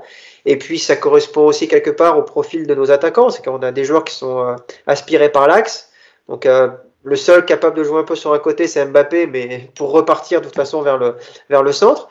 Donc on a des joueurs qui sont dans cette optique-là, et à partir du moment où tu n'as pas d'attaquant de surface comme un Icardi par exemple sur le terrain, bah tu as des latéraux qui se retrouvent avec ce rôle un petit peu ingrat en fait, comme le dit Yacine, de libérer de l'espace pour les autres. Et je comprends effectivement qu'un mec comme Hakimi qui au bout de 7-8 appels n'a pas été servi une seule fois, bah que le 9e il est un peu plus chaud à faire, parce qu'en gros tu te dis bon allez, je commence à être un peu carbo, je joue depuis 70 minutes et puis là il faut que je me fasse un sprint de 50 mètres qui servira juste à faire briller les autres. Donc voilà, il faut le faire, mais je comprends effectivement la frustration et effectivement cette sensation qu'on sous-exploite un petit peu le travail des latéraux. Et j'ai envie de vous dire encore une fois, vous voulez qu'on voit plus les latéraux, bah, passons à 3 derrière, c'est la solution qui les fera briller davantage, mais malheureusement on n'a pas la main là-dessus, mais ça arrive bientôt. Il y avait quelques phases comme ça, et on parlera notamment de Paredes avec toi Nicolas, où quand on avait le ballon évidemment souvent, tu avais Paredes qui était entre Kerrer et Diallo. JB, toi aussi, tu vois une différence entre le Hakimi du début de saison, qui était plein de promesses, et aujourd'hui, ou alors je dirais pas qu'il est moins bon comme Yacine, mais peut-être plus en difficulté. Alors parfois, il a aussi fait des mauvais matchs, Yacine, il faut le dire, notamment défensivement. Ça lui est déjà arrivé. Mais c'est vrai qu'hier, le jeu penchait plutôt à gauche, et on l'a pas beaucoup vu, l'ami Hakimi, JB. Moi, ce que je vois, c'est qu'on a quand même signé un joueur qu'on attendait depuis des années, qu'on l'a, qu'on s'en sert pas. Combien même a-t-il des faiblesses défensives ? Ce serait pas le premier chez nous sur ce poste-là à être faible défensivement ou à être moins bon. Tu penses à Thomas Meunier ? Je ne donne pas de nom parce que je protège toujours les victimes. Mais en l'occurrence là, il est meilleur que tous ceux qu'on a eu depuis l'arrivée de Tuessi, dans mon souvenir, sauf si je me trompe, les gars. Vous m'en reprendrez. Et j'ai l'impression qu'on se prive d'une arme dont on aura besoin face à City. J'ai l'impression que Pochettino a du mal à articuler la relation justement entre ceux qui sont moins brillants mais tout aussi bons dans leur fonction et les trois de devant. Et qu'à un moment donné, Hakimi, s'il était sur le terrain ou pas sur le terrain, on verrait pas la différence. Et moi, je reviens toujours au match au Classico, mais au Classico, il a pris le bouillon parce que derrière, il n'était pas... Il n'était pas soutenu et on n'a pas su s'en servir. Quand tu as un joueur comme ça, tu dois t'en servir parce qu'il va faire briller les autres. Et c'est justement ce que disait Nicolas. C'est que quand tu arrives à le mettre en position, il te décentre toute une défense et il crée du danger. Et à la limite, tu devrais t'en servir comme arme principale. Ce joueur-là, le risque qu'on a, c'est que dans 2 ans, il aille ailleurs. On a vu ce qu'il faisait dans ses précédents clubs. On a vu la réussite qui a été la sienne. Putain, il faut qu'on s'en serve, quoi. Et là-dessus, encore une fois... J'ai peut-être une fixette sur Pochettino, mais putain, ils font quoi à l'entraînement, quoi? Et surtout, en dehors de ça, quand est-ce que tu es capable de reprendre tes trois de devant, tout aussi politique que soit le coaching du PSG, pour faire travailler tout le monde? Ça m'énerve, tu vois, j'en ai presque envie de jeter le PC, quoi. Eh, juste, d'ailleurs, dans l'interview de l'équipe, tu veux pas, parce qu'on va faire un débat là-dessus. Tu veux pas, non, parce que ça rejoint Hakimi, c'est pour ça. Oui, justement, mais on en reparlera tout à l'heure. Parce qu'après, tu vas tout dire là et tu n'auras plus rien à dire. Non, t'inquiète pas, un peu de patience, Yacine, mon ami. Un peu de patience. Parce que là, je vais donner la parole à Nico. On va parler d'un joueur que tu apprécies en plus. Non, d'abord, j'aimerais parler de l'interview de Pochettino, moi, dans l'équipe. Pardon ? Je vais d'abord parler de l'interview de Pochettino. Oui, mais je vois ça, mais on fait d'abord les choses dans l'ordre. Il y a un conducteur, messieurs. Hein. Et on respecte le coach, les gars. On respecte le coach. Oui, oui, voilà. Et en plus, c'est un coach, Yacine. Hein. Voilà. Il ne veut pas écouter son coach. Ah, si, t'inquiète pas, Yacine, tu auras la parole sur Pochettino en premier. J'ai écouté, j'ai rien dit. Alors, je le disais, on va parler de Leandro Paredes. Nicolas, hier, qui a joué en pointe basse. Retour de Leandro Paredes, qui avait très très peu joué avec le PSG. Qu'est-ce que tu as pensé de son match? Est-ce que pour toi, il y a un avenir pour Paredes à ce poste-là? Dis-nous tout, Nico. Alors, je vais tout vous dire. Avec un enthousiasme qui n'est pas fin. Mais que sur Paredes, hein, par contre. Pas de révélation sur d'autres sujets. Moi, j'aime ce joueur, je l'ai déjà dit plusieurs fois. Il apporte une vraie qualité de passe. Alors, il a des défauts. Il a évidemment des lacunes. C'est pas un joueur qui, sous pression, est capable de se sortir de situations compliquées comme un Verratti. Mais dans des matchs où le PSG presse haut, où le PSG donne du temps à ses milieux de terrain, je pense qu'un mec comme Paredes, il est à sa place, mais 1000 fois. Yacine nous disait en début de podcast, à côté d'un Danilo qui a 2 briques dans chaque pied, bah au moins t'as un joueur de foot. Voilà. Contrairement à Herrera qui est peut-être beaucoup plus actif. Paredes, il a une vision du jeu et une qualité de passe vers l'avant qui n'a pas son pareil, je trouve, actuellement au PSG. Voilà, que ce soit passe courte, passe longue. Hier, vous regarderez, je pense qu'il y aura forcément, il y a pas mal de comptes Twitter qui mettent en avant les prestations de chaque joueur, et je pense qu'il y aura forcément une prestation sur Paredes qui sera mise en avant. C'est un récital pendant la première mi-temps de passes qui cassent les lignes dans les intervalles pour trouver des joueurs, et moi je trouve ce joueur très précieux dans ce genre de match, encore une fois. Alors après, est-ce que tu peux mettre un Paredes dans un match comme mercredi à City où il va falloir énormément courir et que dès que tu vas avoir le ballon dans les pieds, tu vas avoir 2 mecs sur le dos, peut-être que ce sera plus difficile pour lui. Et que c'est sur son volume de jeu qu'on a peut-être quelques inquiétudes, Nicolas. Il a du volume. Par contre, effectivement, c'est pas un joueur qui bouffe les espaces, c'est pas un joueur qui va vite. Mais par contre, voilà, quand tu as des matchs comme hier où il a énormément de temps pour organiser, moi je trouve que se passer de ce joueur-là, c'est vraiment une aberration. Alors après, il a été blessé, attention, hein, c'est pour ça aussi qu'il n'a pas joué là depuis 1 mois, il sortait d'une blessure. Mais rappelez-vous, c'était... Il y a un peu plus d'1 an et demi, c'était encore avec Tourelle, je crois, quand il aligne pendant 1 ou 2 mois, il est titulaire à tous les matchs. Il y a une montée en puissance et puis il y a une qualité technique chez ce joueur. Moi, je l'aime beaucoup, j'ai déjà dit, et le match d'hier ne me fait que conforter là-dedans qu'avec Verratti à côté de lui, tu as 2 joueurs de ballon et pour le coup, tu as vraiment de quoi faire du jeu, quoi. JB, est-ce que tu es d'accord avec Nico sur Paredes, et est-ce que c'est un joueur que tu apprécies? Ah, moi, c'est même pas un joueur que j'apprécie, c'est-à-dire que je suis comme Nico, moi je suis complètement in love de Paredes, hein. C'est-à-dire que moi tu me l'alignes, je prends le maillot, je suis là. C'est pas régulier, j'y vais, Paredes. Ah, c'est le nouveau Thiago Motta, enfin celui qui a remplacé Thiago Motta ou qui aurait dû le remplacer. Il a aussi ce côté très argentin, c'est-à-dire le petit coup qui va bien, la mise sous pression qui rappelle aux uns aux autres que non, on n'est pas simplement des artistes, mais qu'il peut aussi y avoir des gens qui mettent des semelles. Ça, c'est mon côté poète. Après, moi, ce que j'aime avec Paredes, c'est qu'à chaque fois qu'il est sur le terrain, tu vois la différence. Et puis, sans vouloir faire offense à Gueye, Herrera, etc., en termes de maniement de ballon, bah, il y a un écart. Alors, évidemment, sous pression, il prend l'eau, on l'a déjà vu. Maintenant, sur des matchs en Ligue 1, je suis désolé, il doit être aligné, ça permet de reposer les autres, ça permet éventuellement de le faire jouer une demi-heure, 60 minutes. Tu dois le voir davantage aujourd'hui. Et à chaque fois qu'il joue, tu vois la diff, il devrait être aligné. Donc, mort Paredes, mort passion, mort football. Eh ben, Yacine n'est pas d'accord avec vous. Lui, Yacine, il préfère quand même voir Danilo et ses 2 briques au pied parce que voilà, c'est un joueur efficace. Non, je déconne.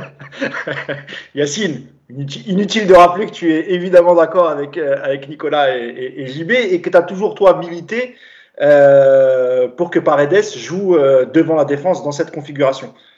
Oui, parce qu'aujourd'hui, c'est celui qui a... parce que le vrai, c'est Verratti pour moi. Mais en fait, aussi, dans une configuration comme ça, avec Gueye, Verratti, en fait, c'est plus à choisir entre Herrera, Danilo, Paredes. Mais évidemment que je préfère Paredes. Parce que mais entre Verratti et Paredes, à ce poste-là, toi, tu mettrais qui ? Tu mettrais plutôt Verratti ou Paredes comme hier en forme ? Moi, pour moi, dans les gros matchs où il y a l'intensité et la densité, le 6, c'est Verratti. C'est le seul qui est capable de te faire sortir des pressings et tout.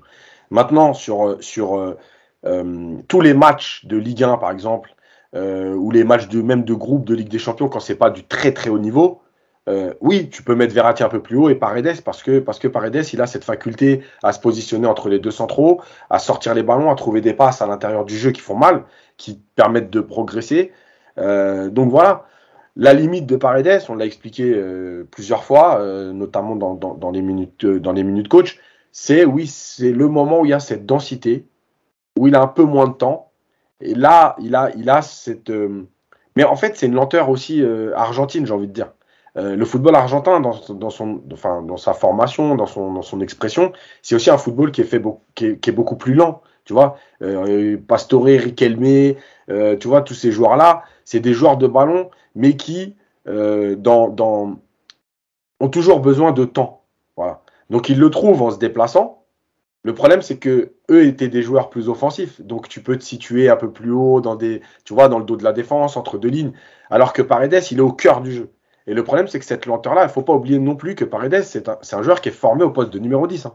C'est ce que j'allais dire, en fait. Voilà. Donc, il a les lacunes de ce poste-là. Il a les qualités et les défauts du numéro 10 argentin. Quoi. Voilà, après... Comme Vista, mais peut-être un peu moins de...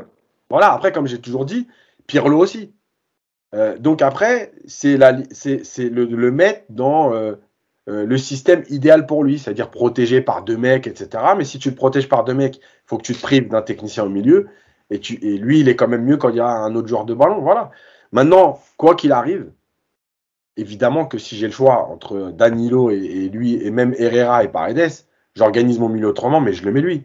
Parce que dans sa qualité de passe, il n'y a rien à voir. Ok, très bien. JB, toi, tu voulais revenir un peu sur Navas. Alors hier, on n'était pas habitué à ça. Hein. Il fait une sortie un peu chaotique.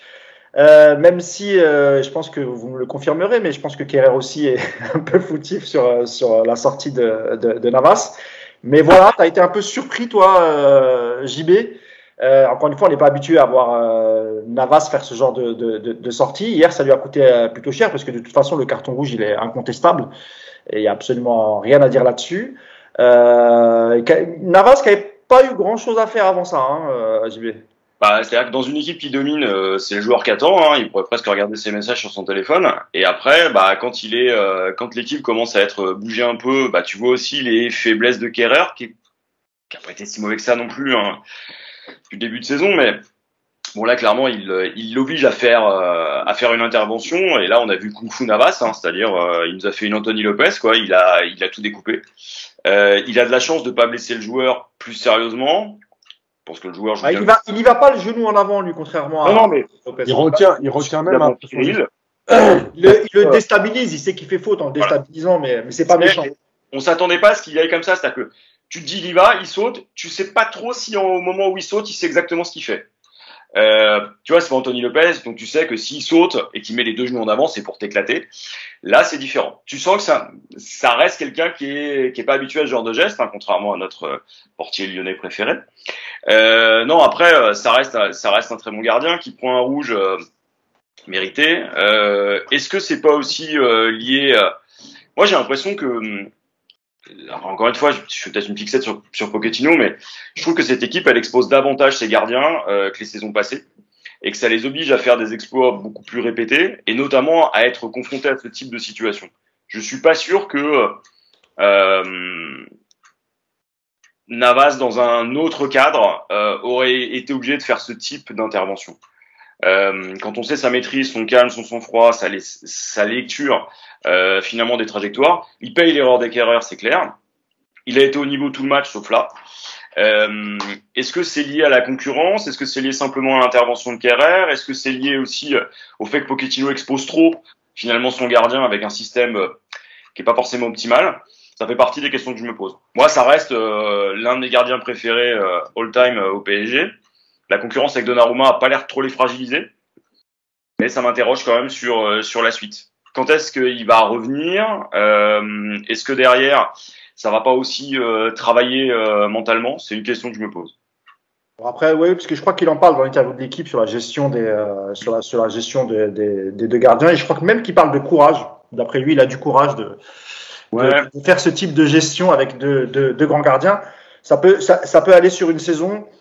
Sur la prochaine saison, je suis pas sûr. Je pense qu'il fera un choix. Il y en a, et je pense que Navas quittera le club parce qu'il supportera pas d'être numéro 2. Un mot, Nico, Yacine, sur cette sortie.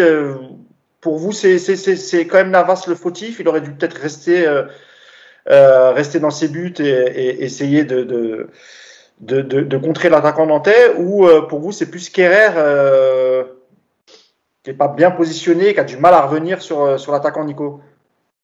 Je trouve dur avec Kerrer parce que. Enfin, non, là, c'est ça que je pose la question parce que hier j'ai vu ici et là. Non, mais sur l'action, il part pas. Blas, il part pas seul au but sur l'action. Il est à la lutte avec Kerrer. Au moment du contact, c'est aux 18 mètres, donc il est pas encore sur la cage et il est loin d'arriver en duel avec Navas. Hein. Donc moi, je comprends pas pourquoi Navas sort. Franchement, je pense qu'il part beaucoup trop tôt. Ouais. C'est une sortie qui se justifie absolument pas. Après, bon, on peut juste se mettre un peu dans sa tête. Hein. Ça faisait une heure qu'il prenait le froid. Il voit un long ballon, il voit Kerrer qui lui fonce dessus. Il a pris peur, il a couru. Voilà, c'est aussi simple que ça. On aurait tous eu peur en voyant Kerrer nous foncer dessus comme ça. Donc il rate sa sortie. Mais pour le coup, pour moi, le seul responsable, c'est Navas. Parce que, je le redis, il n'y a pas d'urgence à sortir à ce moment-là. Parce que Kerrer, même s'il a un chouïa en retard, il est au duel avec Blas. Et je pense pas que Blas parte seul au but, donc grosse erreur de Navas là-dessus, mais je pense que c'est la première erreur depuis qu'il est au PSG, donc on va pas trop lui en vouloir, et puis il n'y a pas de conséquences graves à l'arrivée, mais ouais, il se loupe un peu sur ce coup-là quand même. Kerrer qui fait plutôt un bon match, Yacine, hein, quand il joue à son poste, il n'est pas dégueu, Kerrer. Non, mais il a fait son match, le problème c'est qu'il fait, enfin, il y a une action flagrante, et on va s'arrêter dessus, et les détracteurs de Kerrer vont se régaler en disant il est fautif. Voilà, oui, il est fautif parce que je pense en fait au départ qu'il se positionne mal, parce qu'il doit gêner la course de l'attaquant. Après, comme le dit Nico, il est quand même à la lutte. Alors, il est légèrement derrière, mais il est à la lutte. Moi, je pense à l'inverse de Nico, que, rappelez-vous ce que j'avais expliqué sur la fameuse position des gardiens quand le bloc est haut. Eh ben, je pense que le problème, c'est que Navas, en fait, il est trop bas au départ de l'action. Et que quand il se décide à sortir, en fait, c'est plus le bon moment. Et après, oui, c'est le choix de dire je dois rester derrière parce que je suis pas là. Et à la différence, rappelez-vous la sortie de Donnarumma avec Kimpembe. Mm-hmm. Eh ben, si c'est Donnarumma, il prend le ballon avant parce qu'il est déjà beaucoup plus. Parce qu'il anticipe. Mm. Bah oui, mais déjà dans son positionnement quand l'équipe a le ballon, il est déjà pratiquement au-delà du point de pénalty. Et souvent, pour ceux qui ont la chance d'aller au parc, parce qu'on le voit pas souvent à la télé, mais souvent Donnarumma quand il joue. Sur les situations quand le ballon revient, donc du côté de la défense parisienne, eh ben lui, il recule rapidement quand il voit qu'il peut pas y aller. Il recule très vite, mais il joue vraiment haut au départ. Ça va être la limite. Moi, j'ai dit jusqu'à décembre. Vous pouvez tenir. À un moment donné, il va falloir faire un choix parce que ton système de jeu et l'entente entre ta défense et ton gardien, elle va dépendre de ça. Quand tu joues avec Navas, tu ne te positionnes pas de la même façon que quand tu joues avec Donnarumma. Voilà. Donc, il va falloir à un moment donné faire un choix. Et je sais que c'est pas très bien vu, entre guillemets, parce qu'il y a l'idée Donnarumma, c'est le jeune, Navas, il a montré depuis 2 ans, il nous a sauvé de situation, il n'y a rien à dire. Moi, je prends pas parti, en fait. Je dis juste que tu vas pas pouvoir changer tous les 2 matchs comme ça. Les mecs, ils vont pas pouvoir se dire tiens, je peux jouer haut, tiens, qui c'est dans mon dos? Ah, Navas, ah non, je peux pas jouer haut, alors faut que je recule. Ah non, c'est Donnarumma, donc je peux jouer. C'est pas possible. Et à un moment donné, c'est l'idée du bloc équipe, c'est aussi ton gardien. Donc, il va falloir qu'il fasse un choix. Mais quand on voit les déclarations récentes de Mino Raiola, quand on lui pose souvent la question sur la concurrence entre Navas et son joueur Donnarumma, il a l'air sûr de lui en disant que de toute façon, ça devrait se régler. Et dans ses mots, on pense surtout à la saison prochaine. En gros, il accepte cette saison, mais la saison prochaine, normalement, il sera titulaire. Alors, attends, la saison prochaine, il a eu des promesses de Leonardo, du coach, etc. De toute façon, la saison prochaine, il n'y a pas besoin d'être dans les petits papiers des dirigeants. Le mec, il a 22 ans. Ah oui, bien sûr. Évidemment. Ouais, ce que je veux dire, c'est-à-dire qu'il n'y a même pas de débat. Et que Navas, il aura marqué le PSG, il est super fort, il n'y a pas de problème. Mais l'autre, il a 22 ans. Ouais. JB, tu voulais ajouter un mot là-dessus ? Ouais, moi j'avais une question pour Yacine. Quand t'es coach, est-ce que tu peux, quand tu vois cette difficulté-là, c'est lié à la tactique ou c'est lié au style de jeu du joueur ? Et si c'est lié au style de jeu du joueur, est-ce que tu peux le changer ? C'est-à-dire, est-ce que tu peux changer le positionnement sur le terrain sans insécuriser finalement Navas ? C'est-à-dire lui demander d'évoluer plus haut ? Ou est-ce que tu penses que c'est lui pas possible ? Et que donc là, le coach lui demande des choses qu'il sait pas faire. Malheureusement, en fait, Navas, même en général, les gardiens, c'est très dur de les faire changer parce que, en fait, c'est aussi dans ta formation que tu l'apprends. Jouer haut ou jouer bas, c'est pas. Tu vois, on parle souvent des écoles. Par exemple, les gardiens italiens en général, je parle pas de Donnarumma, mais en général, ils sont très forts sur la ligne. Ils vont rarement chercher des ballons sur les centres, etc. Parce qu'en fait, dans ta formation, chacun a ses spécificités. Les gardiens allemands aussi, ils jouent très haut, ils viennent jouer au ballon comme Neuer aujourd'hui dans la nouvelle école et tout ça en fait c'est lié, donc c'est compliqué de dire par exemple aujourd'hui à Navas il faut absolument que tu joues quand on est haut au niveau de tes 18 mètres parce que c'est pas son jeu. D'ailleurs on le voit même dans ses courses quand il vient chercher parfois le ballon sur les longs ballons, tu sens bien que c'est pas naturel, qu'il le fait parce qu'il faut le faire mais c'est pas naturel, donc c'est pour ça que je dis qu'à un moment donné tu dois faire un choix. Parce que tu peux pas d'un coup dire bon les gars on va jouer haut. D'ailleurs je pense que tu peux pas faire un choix et Klopp et Guardiola l'ont prouvé puisqu'ils ont eux décidé de prendre deux gardiens qui correspondaient réellement à leur style de jeu. C'est que tu peux pas le demander à un gardien qui est formé à rester dans ses 6 mètres. D'un coup tu peux pas lui dire écoute tu fais ce que tu veux, tu vas en dehors de la surface. Par contre pour cette réponse, oui Nico. Ouais juste sur le but d'hier. Yacine disait qu'en fonction du gardien, ça te change la position de ton bloc. Mais sur le but d'hier, Yacine, il n'y a rien qui change si c'est Donnarumma au but. Si ce n'est que lui jouera plus haut sur le terrain, mais s'il y a Donnarumma au but ou s'il y a Navas hier, c'est pas ce qui va impacter hier le positionnement sur cette action de Diallo et de Kerrer. Non, c'est mais justement, action, ça veut dire qu'ils auraient été couverts. Oui, mais toi, le fait d'avoir Navas, tu vas pas demander à tes deux latéraux sur une action comme ça de jouer 20 mètres plus bas. Tu vois, le jeu, on est bien placé, je trouve, au départ, mis à part Kerrer qui effectivement doit.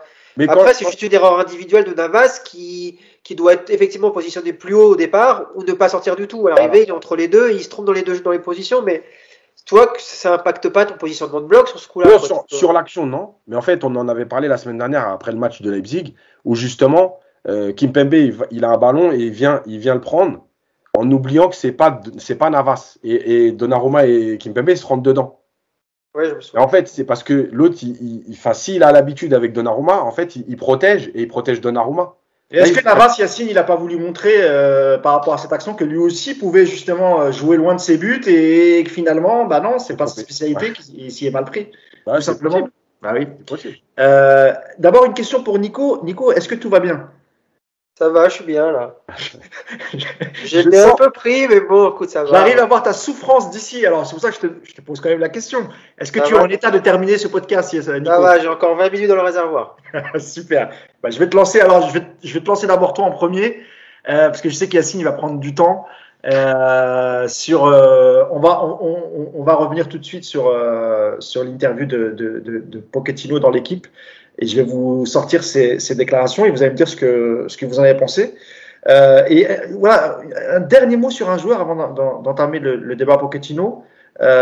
Nico, je te laisse répondre. Si vous voulez dire un mot rapidement les deux autres, c'est sur Bernat.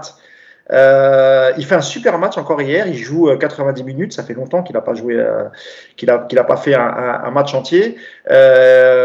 Qu'est-ce que tu as pensé de son match, Nicolas, rapidement? Et est-ce que tu as quand même espoir pour la deuxième partie de saison et notamment en Ligue des Champions? Parce que on rappelle qu'il n'est pas inscrit pour la première partie, mais que en seconde partie, avec d'un côté Hakimi et Bernat, si éventuellement Pochettino se met à jouer avec une défense à 3, ça laisse pas mal d'espoir, Nico. Ouais, super match, je vais mettre un petit bémol, il fait un bon match, j'ai déjà vu Bernat bien plus fort, il manque de rythme, c'est évident, c'est normal, mais oui, ça va dans le bon sens en tout cas, il est précieux notamment dans cette, on voit que voilà, lui quand il fait un appel, c'est toujours au bon moment, c'est toujours au bon endroit, on sent qu'il sent le jeu et de ce côté-là, il n'y a pas de problème. Dans une défense à 4, je pense qu'il n'a pas de concurrence aujourd'hui dans l'effectif du PSG. Je pense que Nuno Mendes ne lui arrive pas à cheville dans une défense à 4. Dans une défense à 3, il se posera la question du volume et de la puissance. On sait que Bernat a moins de puissance, a moins de volume qu'un Nuno Mendes, qui est actuellement en difficulté aussi. Donc c'est vrai qu'aujourd'hui, la solution Bernat semble se détacher. Mais en deuxième partie de saison, je ne serais vraiment pas surpris de voir Bernat être titulaire sur tous les gros matchs à la place du jeune Portugais qui est moins bien en ce moment. Ouais. Vous voulez dire un petit mot ou vous êtes d'accord avec Nico? J'ai tout dit. Bah oui. On veut parler de Pochettino maintenant. Formidable. Voilà, Pochettino. Alors, je peux dire un mot. Je vous propose de regarder l'échauffement d'Icardi, c'était génial. Avec la doudoune et le bonnet. Non, mais vraiment, c'était... Bon, on va conclure ce podcast sur Pochettino et l'interview fleuve qu'il a accordée au journal de l'équipe. Je vais d'abord vous lire un extrait, puis je vous laisserai rebondir dessus. Donc là, on le lance un peu sur ses idées, sa façon de voir le jeu. Il répond: en tant que coach, tu as des idées, des habitudes, une façon de voir le foot. Après, il faut voir dans quel projet tu es et à quelle étape du projet. Quand le PSG vient te chercher, c'est pour que tu t'adaptes à une structure en place, à des joueurs recrutés pour obtenir ce que veut le club. Que veut le PSG? C'est important de le savoir. Le PSG veut gagner la Ligue des Champions, le championnat, la Coupe, tous les matchs. On n'est pas venu nous chercher pour bâtir un projet en nous demandant de quoi on avait besoin pour développer nos idées ou ce qu'on aime. On est arrivé ici pour nous adapter et pour gagner avec la structure et les caractéristiques des joueurs qui sont là. C'est très différent. On est là pour développer les idées du PSG, pas pour développer nos idées définies, lesquels nécessiteraient de bâtir avec des éléments, selon nous, nécessaires à ces idées. Allez, je te lance, Nico. Comme ça, si on déborde, tu pourras t'en aller, parce que je sais que il te reste plus beaucoup de temps. Ah, si là, Yacine, il parle 20 minutes d'un coup. Oui, là, c'est pour ça que je te lance. J'ai fait un papier, il y a tout dans le papier. Voilà, et puis Yacine, il conclura. Ne vous en faites pas. C'est assez criant ce qui répond à Nico Pochettino. Ouais, il avait dit à peu près la même chose dans le JDD il y a quelques semaines. Et quelque part, il s'inscrit dans ce qu'on a vu avec Tourelle également. C'est-à-dire qu'il y a un moment dans ce club où le résultat et la victoire passent avant tout le reste. Et je vais même élargir. Je pense que le PSG est aujourd'hui un club qui a allez, pour résumer, synthétiser rapide de manière un peu grossière, il y a trois axes. Il y a le sportif, il y a le financier et il y a l'image. Et le problème du PSG aujourd'hui, c'est que ces trois axes-là sont placés sur un niveau équivalent. Et donc aujourd'hui, si pour augmenter ton sportif, pour avoir un meilleur sportif, tu dois baisser en termes d'image, par exemple, ils le feront pas parce que c'est pas dans leur idée aujourd'hui. Et on sait bien que l'effectif du PSG, aussi beau soit-il, il pourrait être plus performant avec des joueurs différents sur certains postes. Mais c'est des joueurs qui vont te faire baisser ton image et donc ton financier, mais donc ils vont pas le faire. Et en fait, t'as aucun vase communicant entre ces trois secteurs au PSG. Voilà, t'as trois axes équivalents aujourd'hui et il faut composer avec. Et aujourd'hui, Pochettino, il est confronté à ça, c'est-à-dire que pour le sportif, il a sûrement de très bonnes idées. On les voit pas du tout au PSG, mais il y en a sûrement. Sauf que ces idées-là, elles vont impliquer d'autres joueurs, d'autres manières de travailler, un autre projet. Et c'est pas ce que le PSG lui demande aujourd'hui. Et en fait, Tourelle avait eu le même problème après ses 6 premiers mois, après la défaite contre United. Il s'était rendu compte que il fallait faire un choix. C'était soit il continuait à faire travailler son équipe comme il le voulait, avec le risque de perdre et de se faire virer rapidement, soit il arrêtait ses conneries et puis il rentrait dans un truc de pragmatisme absolu pour juste aller chercher la victoire. Et c'est ce qu'il avait fait. Et donc, on en revient à la question un petit peu, est-ce que ce PSG aujourd'hui est entraînable pour un entraîneur, entre guillemets, je ne vais pas dire normal, ce serait très péjoratif, mais pour un mec comme, enfin voilà, est-ce que tu peux venir au PSG et l'entraîner comme tu fais avec tous les autres clubs? Je pense que non, malheureusement. Mais voilà, ça fait partie des clés du camion. Pochettino, contrairement à Tourelle, il l'affirme très vite. Et maintenant, il va falloir faire avec. En tout cas, ça met un fin définitif à toutes les idées de projet de jeu de Pochettino, d'imaginer des choses qui vont se construire. Il n'y aura pas ça cette saison à Paris, ça semble évident maintenant. JB, est-ce que quand tu entends cette déclaration, tu comprends mieux ce qu'a vécu d'abord Thomas Tuchel et surtout les déclarations quand il arrive à Chelsea, quand il dit qu'au PSG, au mieux, tu es un ministre des Sports, mais tu n'es pas un entraîneur de foot. Finalement, comme vient de le dire Nico, ce que dit Pochettino ne fait que confirmer ce que disait déjà Tuchel en quittant le PSG. Est-ce que c'est quand même inquiétant quand tu as un coach qui est payé 9 millions d'euros, et ça Yacine le répète assez souvent, qui te dit finalement, moi j'ai pas le temps de mettre mes idées en place, il faut gagner, et on a même l'impression qu'il a même pas son mot à dire sur le choix des joueurs. Parce qu'il l'explique, il l'explique dans la déclaration que je vous donne, c'est-à-dire que tu viens, on te donne une équipe, tu n'as rien à dire et c'est à toi de te débrouiller avec cette équipe. Alors moi, je suis d'accord avec Nico sur le triple projet du PSG. La réalité de ce projet, c'est pas de créer un actif, c'est de créer un actif en vue de la Coupe du Monde 2022 et après. Donc là, c'est le côté géopolitique du foot qui s'impose. Le PSG n'est qu'un moyen et qu'un instrument. Donc là-dessus, bon. Et les joueurs sont finalement les joyaux de la couronne et puis basta. Le coach étant une sorte de personnel au service d'eux. Maintenant, ça, moi, ce qui me gêne dans le discours de Pochettino, c'est que il a le précédent Tourelle.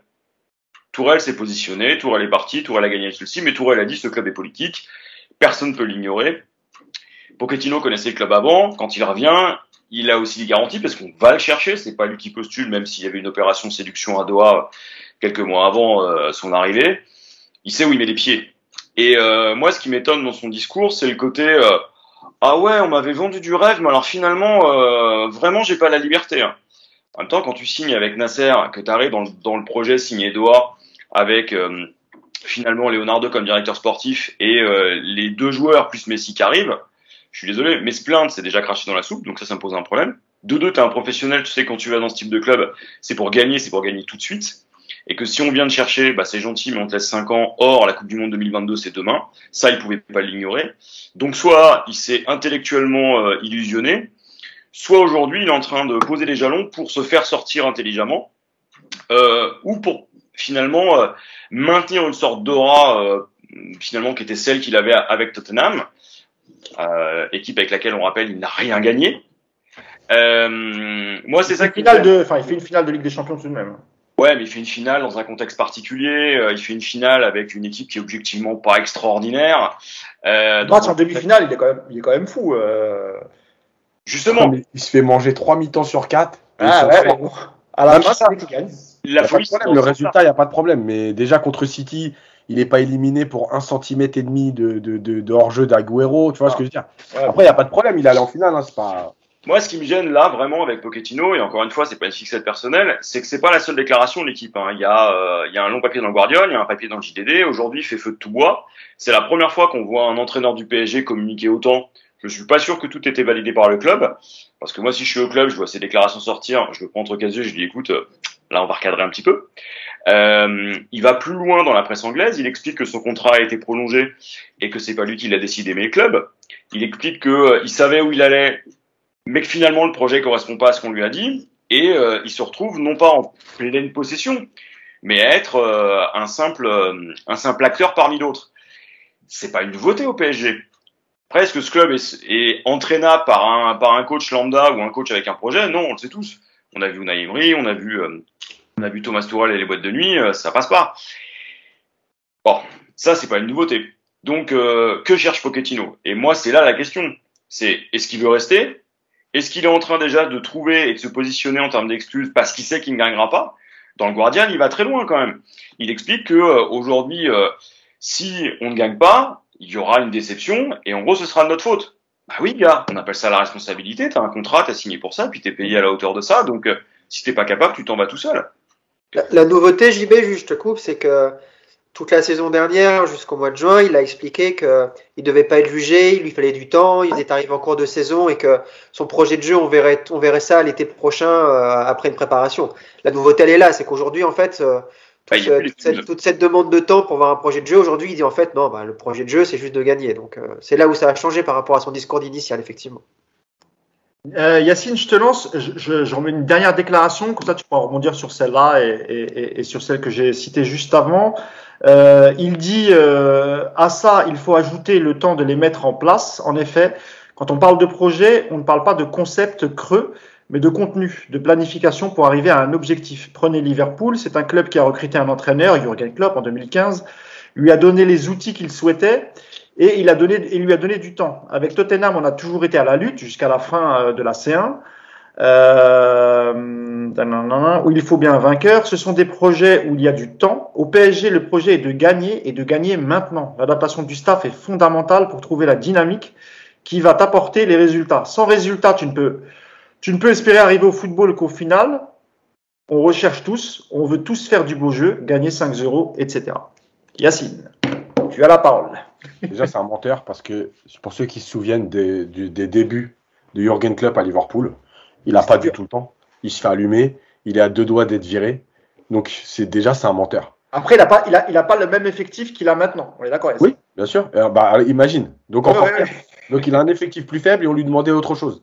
Donc, c'est un menteur. Mais en fait, il y a tellement. Moi, je continue de penser que cet été, il voulait partir. On ne me l'enlèvera pas de la tête. Il a dit au Guardiola, hein. Ouais. Il dit au Guardiola, il dit qu'il a écouté les propositions. Bien sûr. Il a tout entendu. Le tout entendu, il est tellement large. Bien sûr. Si tu t'inscris dans un projet, tu n'écoutes pas ce qu'on a à te dire. Donc, si tu as écouté, c'est que tu t'es dit à un moment donné, bon, s'il y a une porte, il va falloir l'ouvrir et y aller. Il y a tellement de choses qui ne vont pas dans cette interview, ou en tout cas, il y a tellement de tacles envers le club. Moi, je ne sais pas comment le club peut accepter. Encore une fois, on nous explique à chaque fois, les joueurs, ils font ce qu'ils veulent, ils marchent sur le club. Mbappé, il parle pas au club quand il fait des déclarations. Neymar, il parle pas au club quand il fait des déclarations. Bah, le coach non plus, il parle pas au club quand il fait des déclarations parce qu'il met des tacles à tout va. Il dit qu'il n'a pas été concerté sur le recrutement. On ne nous a pas demandé ce dont on avait besoin. Voilà. Première. Il t'explique que lui, il a comment dire, Hakimi. Oui, Hakimi, il a été très bon en piston, mais moi, je vais l'utiliser à 4. Voilà. Et il va apprendre à défendre. En gros, il est en train de former Hakimi.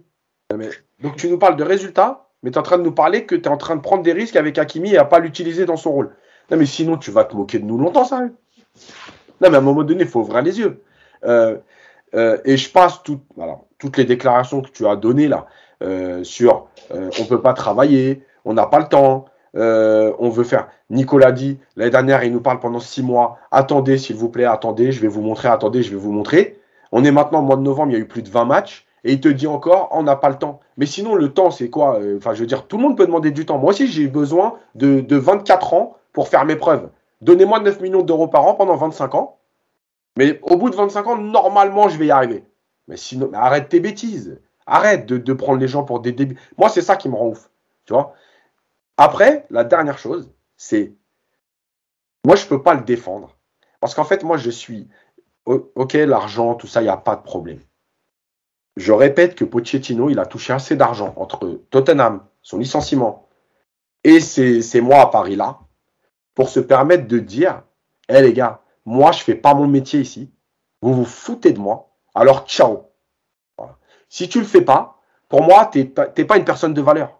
Voilà. C'est trop facile de dire, mais qui démissionne ? Ouais, et ben à un moment donné, prenez vos responsabilités. Mais là-dessus, alors Yacine, je te coupe. Ce que tu viens de dire, c'est vrai. Qui démissionne ? On peut pas en vouloir à Pochettino. Ils sont tous dans le même cas, Yacine. Alors, Ole Gunnar Solskjaer, lui, il n'aurait pas dû démissionner depuis longtemps. Il s'est fait lourder ce week-end. Zidane.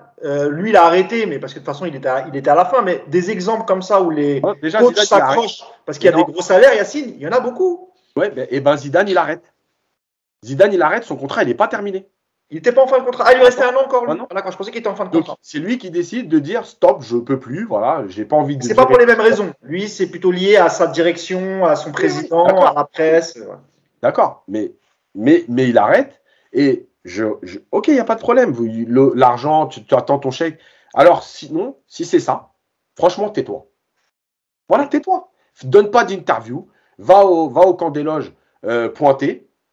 Parce que de toute façon, tu ne fais pas de séance, puisque tu nous dis que tu ne peux pas mettre en place, parce que en Angleterre, il y a une autre mentalité. À l'Espagnol, c'est encore une autre mentalité. Ici, c'est une mentalité, en gros, tu ne peux rien leur demander, donc je ne peux rien mettre en place. Donc, tais-toi. Voilà. Et puis, quand tu devras te faire virer, eh ben, tu te feras virer. Mais en fait, c'est quoi là qui fait ? Il ouvre le parapluie pour dire, voilà, de toute façon, vous allez me critiquer à la fin, mais sachez que je ne peux rien faire. Oui, mais Yacine, alors juste une question, Yacine, j'aimerais avoir votre avis, mais ce qui se passe avec Pochettino, ça s'est passé de la même manière avec Tuchel. Ouais. Il y a un homme qui symbolise ça, c'est quand même Leonardo, le directeur sportif. Ouais. OK, Pochettino, il est responsable de l'effectif, c'est lui qui est en charge du sportif, etc., mais la vérité, c'est que tu as un directeur sportif qui revient en 2019, qui s'accroche tout de suite avec l'entraîneur en place, Thomas Tuchel. J'aimerais bien, alors je te mets un peu de côté comme ça, avant que, comme je sais qu'il reste que 4-5 minutes pour Nico, je voudrais avoir son avis. Ah, c'est bon, je suis bien là. Je vais rester là parce que je vais surveiller Yacine, j'ai peur de l'AVC. Là, je non, mais Nico, honnêtement, le rôle de Leonardo dans le fait que des coachs comme Tuchel et Pochettino, tu as l'impression qu'ils perdent tout en arrivant du PSG, tout leur savoir-faire. Il a quand même une responsabilité. Mais il n'y a pas que lui. Le PSG, de toute façon, structurellement, est un club qui est un gros bordel, on le sait. Il n'y a pas de lézard là-dessus. Il n'y a pas que lui, qui d'autre, Nico ? Il y a Nasser au-dessus, et puis il a Doha. À partir du moment où tu as accepté que tes joueurs étaient plus importants que tout, aujourd'hui, je peux t'annoncer que si demain Messi appelle l'émir en disant ouais, les gars, moi j'aime pas trop Pochettino, il m'énerve, va falloir le dégager, il va se passer quoi ? Pochettino, il va dégager. Voilà, aujourd'hui, l'actif joueur est beaucoup plus important que l'entraîneur. Tant que le PSG, de toute façon, n'aura pas sur son banc de touche un entraîneur du style Guardiola ou Klopp, on va être confronté à ce même problème-là, avec des entraîneurs qui passent en dessous. Je te coupe 30 secondes. Ce qu'il dit par rapport au mercato, en gros, on ne m'a pas consulté. Mais comment... Enfin, je dis pas que c'est à l'entraîneur de donner je veux tel joueur, mais au moins sur les profils, etc.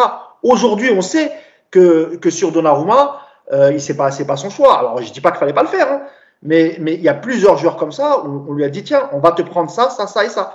Et lui, en aucun cas, il s'est dit moi, dans mon projet de jeu, j'ai besoin de tel profil, tel profil, tel profil. C'est ça aussi. On peut pas tout mettre aussi sur le dos de Pochettino. Moi, je comprends un peu ce qu'il veut dire dans Ousse, ce jeu, Nico. Alors, je veux bien que tu puisses te dire. J'avais besoin absolument d'un arrière-droit, on ne l'a pas donné, regardez, c'est la merde. Tourelle, autant il pouvait le dire, Tourelle, l'an dernier, parce qu'effectivement, Tourelle, il y a eu une période où effectivement, il avait un effectif qui ne ressemblait à rien en termes de structure. Putain, si Pochettino aujourd'hui se plaint de son effectif en Europe, mais qui change de métier, le mec, il n'est pas fait pour être entraîneur de foot.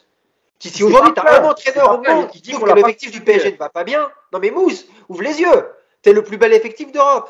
Alors après, ça peut être difficile, tu peux trouver des complémentarités à mettre, c'est compliqué, mais tu peux pas te plaindre de l'effectif actuel. Tu vas pas te plaindre parce qu'on t'a mis deux gardiens titulaires. Putain, tu dois gérer deux gardiens. Voilà le drame. Toi, c'est pas un drame, ça, en soi. T'es quand même capable de faire autre chose. Donc moi, je veux bien tout entendre, mais pas ça, en tout cas. Après, effectivement, ça, j'en suis convaincu, on n'est sûrement pas venu voir Pochettino au mois de mai en lui disant, voilà, marque-nous les 4 noms de joueurs que tu veux absolument dans ton effectif. Effectivement, c'est pas un manager au PSG, c'est un entraîneur. On lui donne des joueurs, il doit les faire travailler ensemble et les faire jouer du mieux possible. Il y en a combien des entraîneurs comme ça dans le monde ? C'est quand même une grande majorité. Les entraîneurs, on va cibler avec eux 2-3 postes. On va demander à Peter Bosz si c'est lui qui a validé tout le recrutement à Lyon. Je ne pense pas. Sampoli qui réclame 40 joueurs depuis le début de la saison, on ne l'a pas amené. Le mec, il continue de travailler quand même. Et puis, il les fait bien jouer, les Marseillais. Donc, tu vois, c'est une fausse excuse, ça.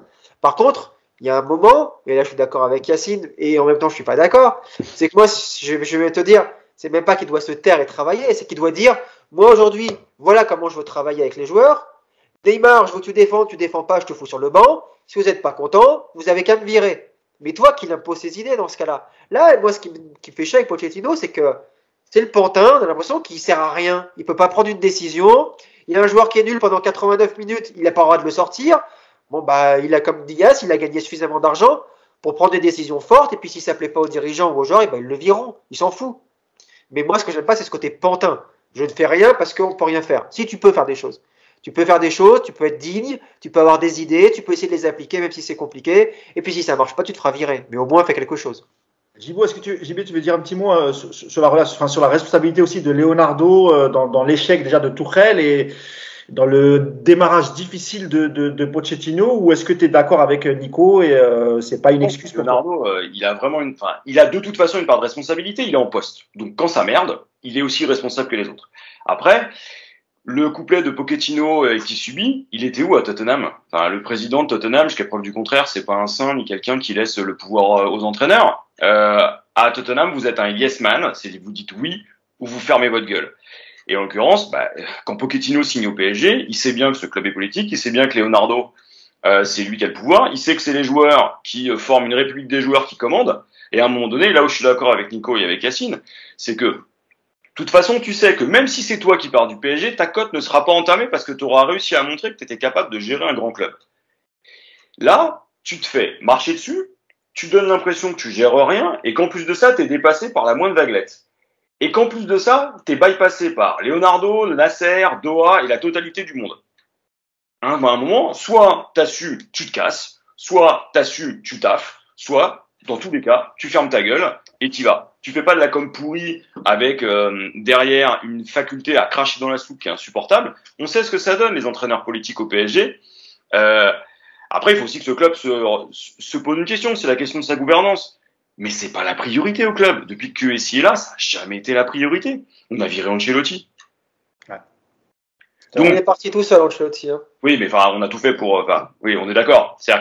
Toi, pour le coup, Ancelotti, c'est ce que devrait faire, je pense, aujourd'hui Pochettino. C'est de dire, vous me faites chier, moi je veux travailler de cette manière, soit vous me laissez faire, et puis tout va aller, on va voir ce que ça donne, soit vous me laissez pas faire, dans ce cas-là, virez-moi. Nico, moi, je ne changerai pas. Ancelotti se barre parce qu'il n'a pas accepté qu'on... Nico, tu te rappelles du contexte. Ancelotti, oui, je suis d'accord. Mais bon, il y a le Real qui est derrière. À l'époque, Ancelotti, c'est encore un grand entraîneur. Il part pas si le Real ne le prend pas derrière.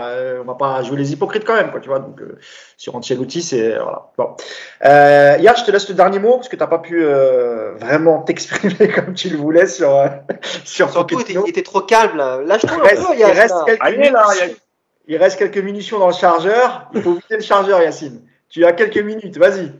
Non, mais en fait, moi, j'avais déjà dit ça sur Tourelle. En fait, pour moi, un entraîneur ne peut pas faire le recrutement. Parce que si ça se passe mal et qu'il quitte le club, l'entraîneur qui vient après, il a les joueurs de cet entraîneur-là. C'est logique que ce soit le directeur sportif qui fasse le recrutement. Le problème du PSG, c'est qu'en fait, le directeur sportif pourrait faire le recrutement avec une politique sportive, sauf qu'il n'y a pas de politique sportive. Et c'est ça le problème. Mais malgré tout, quand tu signes au club, tu le sais.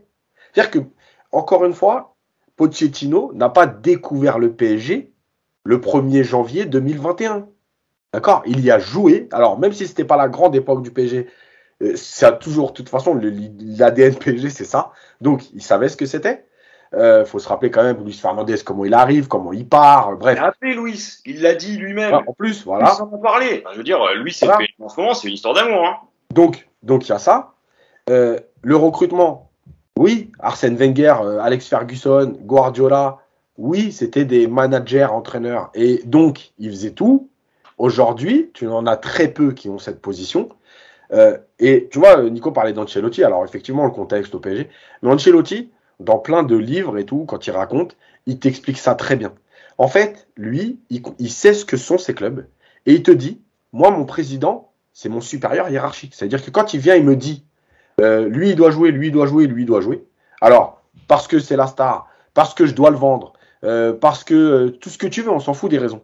Mais quand le mec, il vient, il te dit ça, toi, t'es un employé. Donc, tu le fais jouer. Et Ancelotti, en fait, il ne se plaint jamais de ça. Il dit, c'est normal. Moi, je dois m'adapter. Mon travail, c'est de m'adapter à ce que mon président a envie. Donc, il l'accepte. Tu fais référence à la titularisation de Beckham en quart de finale de Ligue des Champions. Bah ouais. Non mais voilà, après lui il te dit ok, bah moi je l'accepte et je dois après faire en sorte que l'équipe tourne même avec ces contraintes là. Mais c'est mon employeur. Les autres en fait, ils te le disent pas comme ça, ils te le disent dans le sens je me protège. Voilà. Bon, les gars, je peux rien faire, voilà. Mais non. Ton métier c'est pas ça. Tu vois, c'est comme si demain t'es embauché dans, tu vois, mais le foot c'est extraordinaire. T'es embauché dans une entreprise, il y a des process. Et toi, tu vas dire, ah, mais moi, j'ai pas l'habitude de ces process, je fais ce que je veux. Mais tu fais pas ce que tu veux. Tu viens, tu fais les process qu'on t'a montrés, qui marchent dans la société, et tu fermes ta bouche.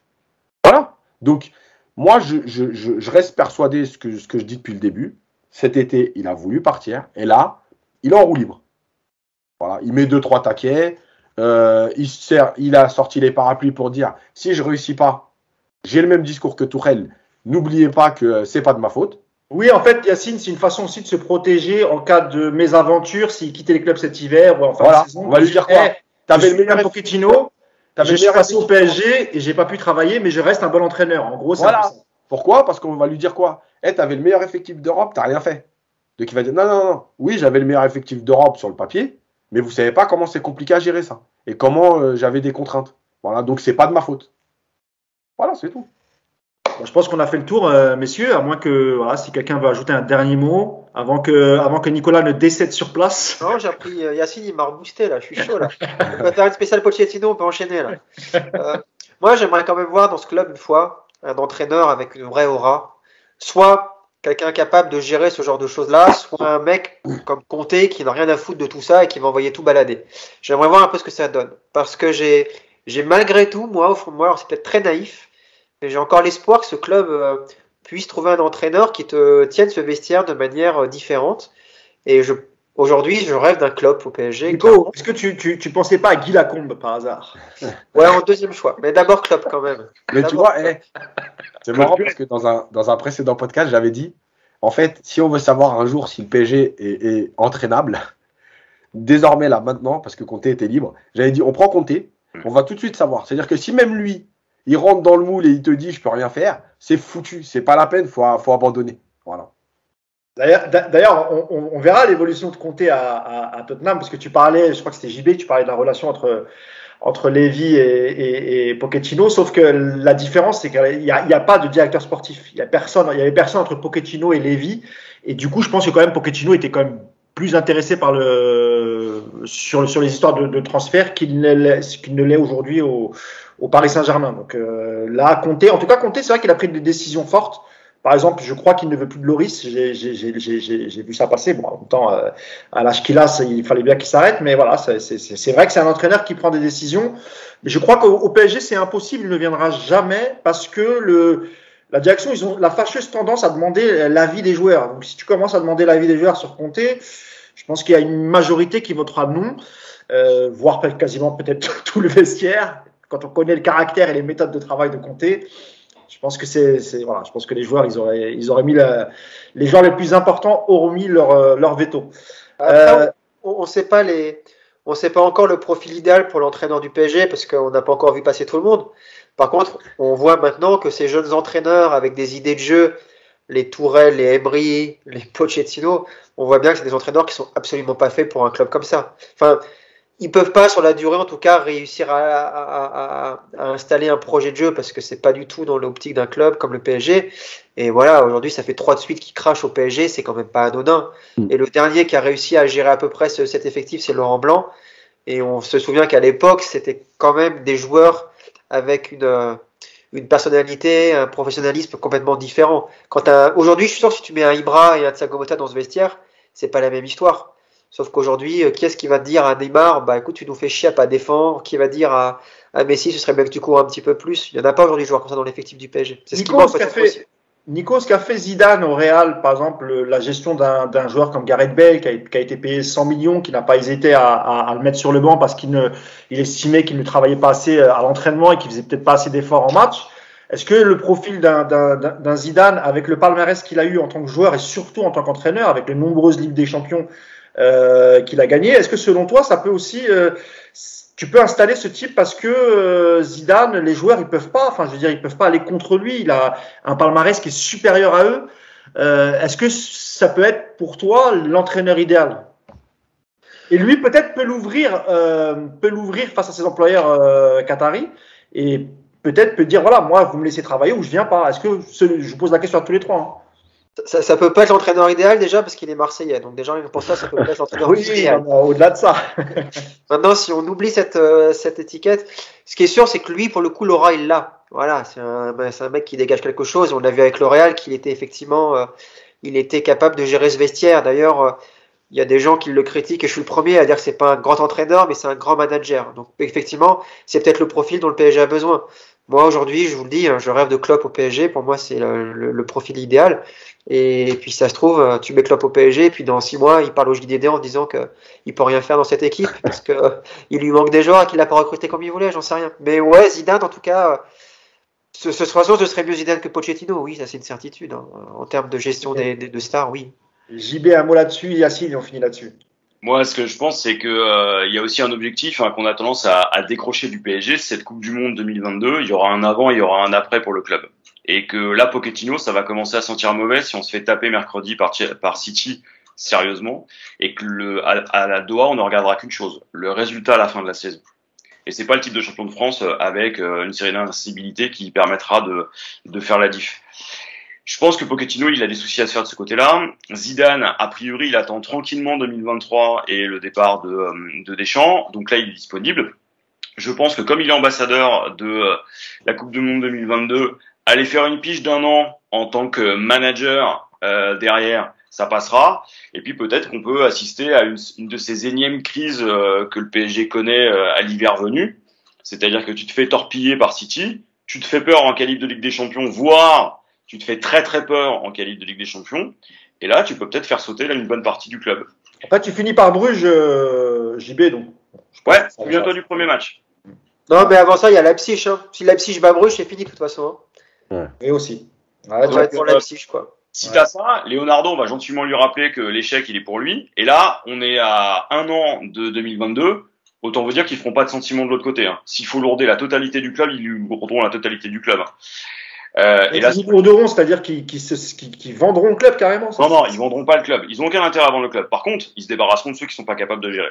Et là, s'il faut sortir 20 millions d'euros comme ils l'ont fait pour Laurent Blanc, ils le feront. Pour l'instant, la Coupe du Monde au Qatar, c'est 300 milliards d'euros. Ils dépensent sans compter. Hein. Là, c'est la politique du carnet de chèques. Hein. C'est Emmanuel Macron, puissance 10. Hein. 300 milliards d'euros, ça leur a coûté l'organisation de la Coupe du Monde. Avec tous les travaux d'aménagement derrière, la Coupe du Monde en soi, avec les stades, c'est un peu plus de sens. Tu prends tous les projets d'aménagement, c'est 300 milliards. Mais c'est du jamais vu. C'est du jamais vu, oui. Oui, monsieur, c'est du jamais vu. Même la Chine, c'est fort. En plus, j'ai appris que Mousse envisageait d'envoyer toute l'équipe de Paris United un mois au Qatar pour la Coupe du Monde. Hein. Assez frais. Je ne sais pas si t'entends bien, Yacine, mais on va être bien. Hein. Bah, c'est à mes frais, donc c'est pour ça qu'on ira en stop dans un premier temps.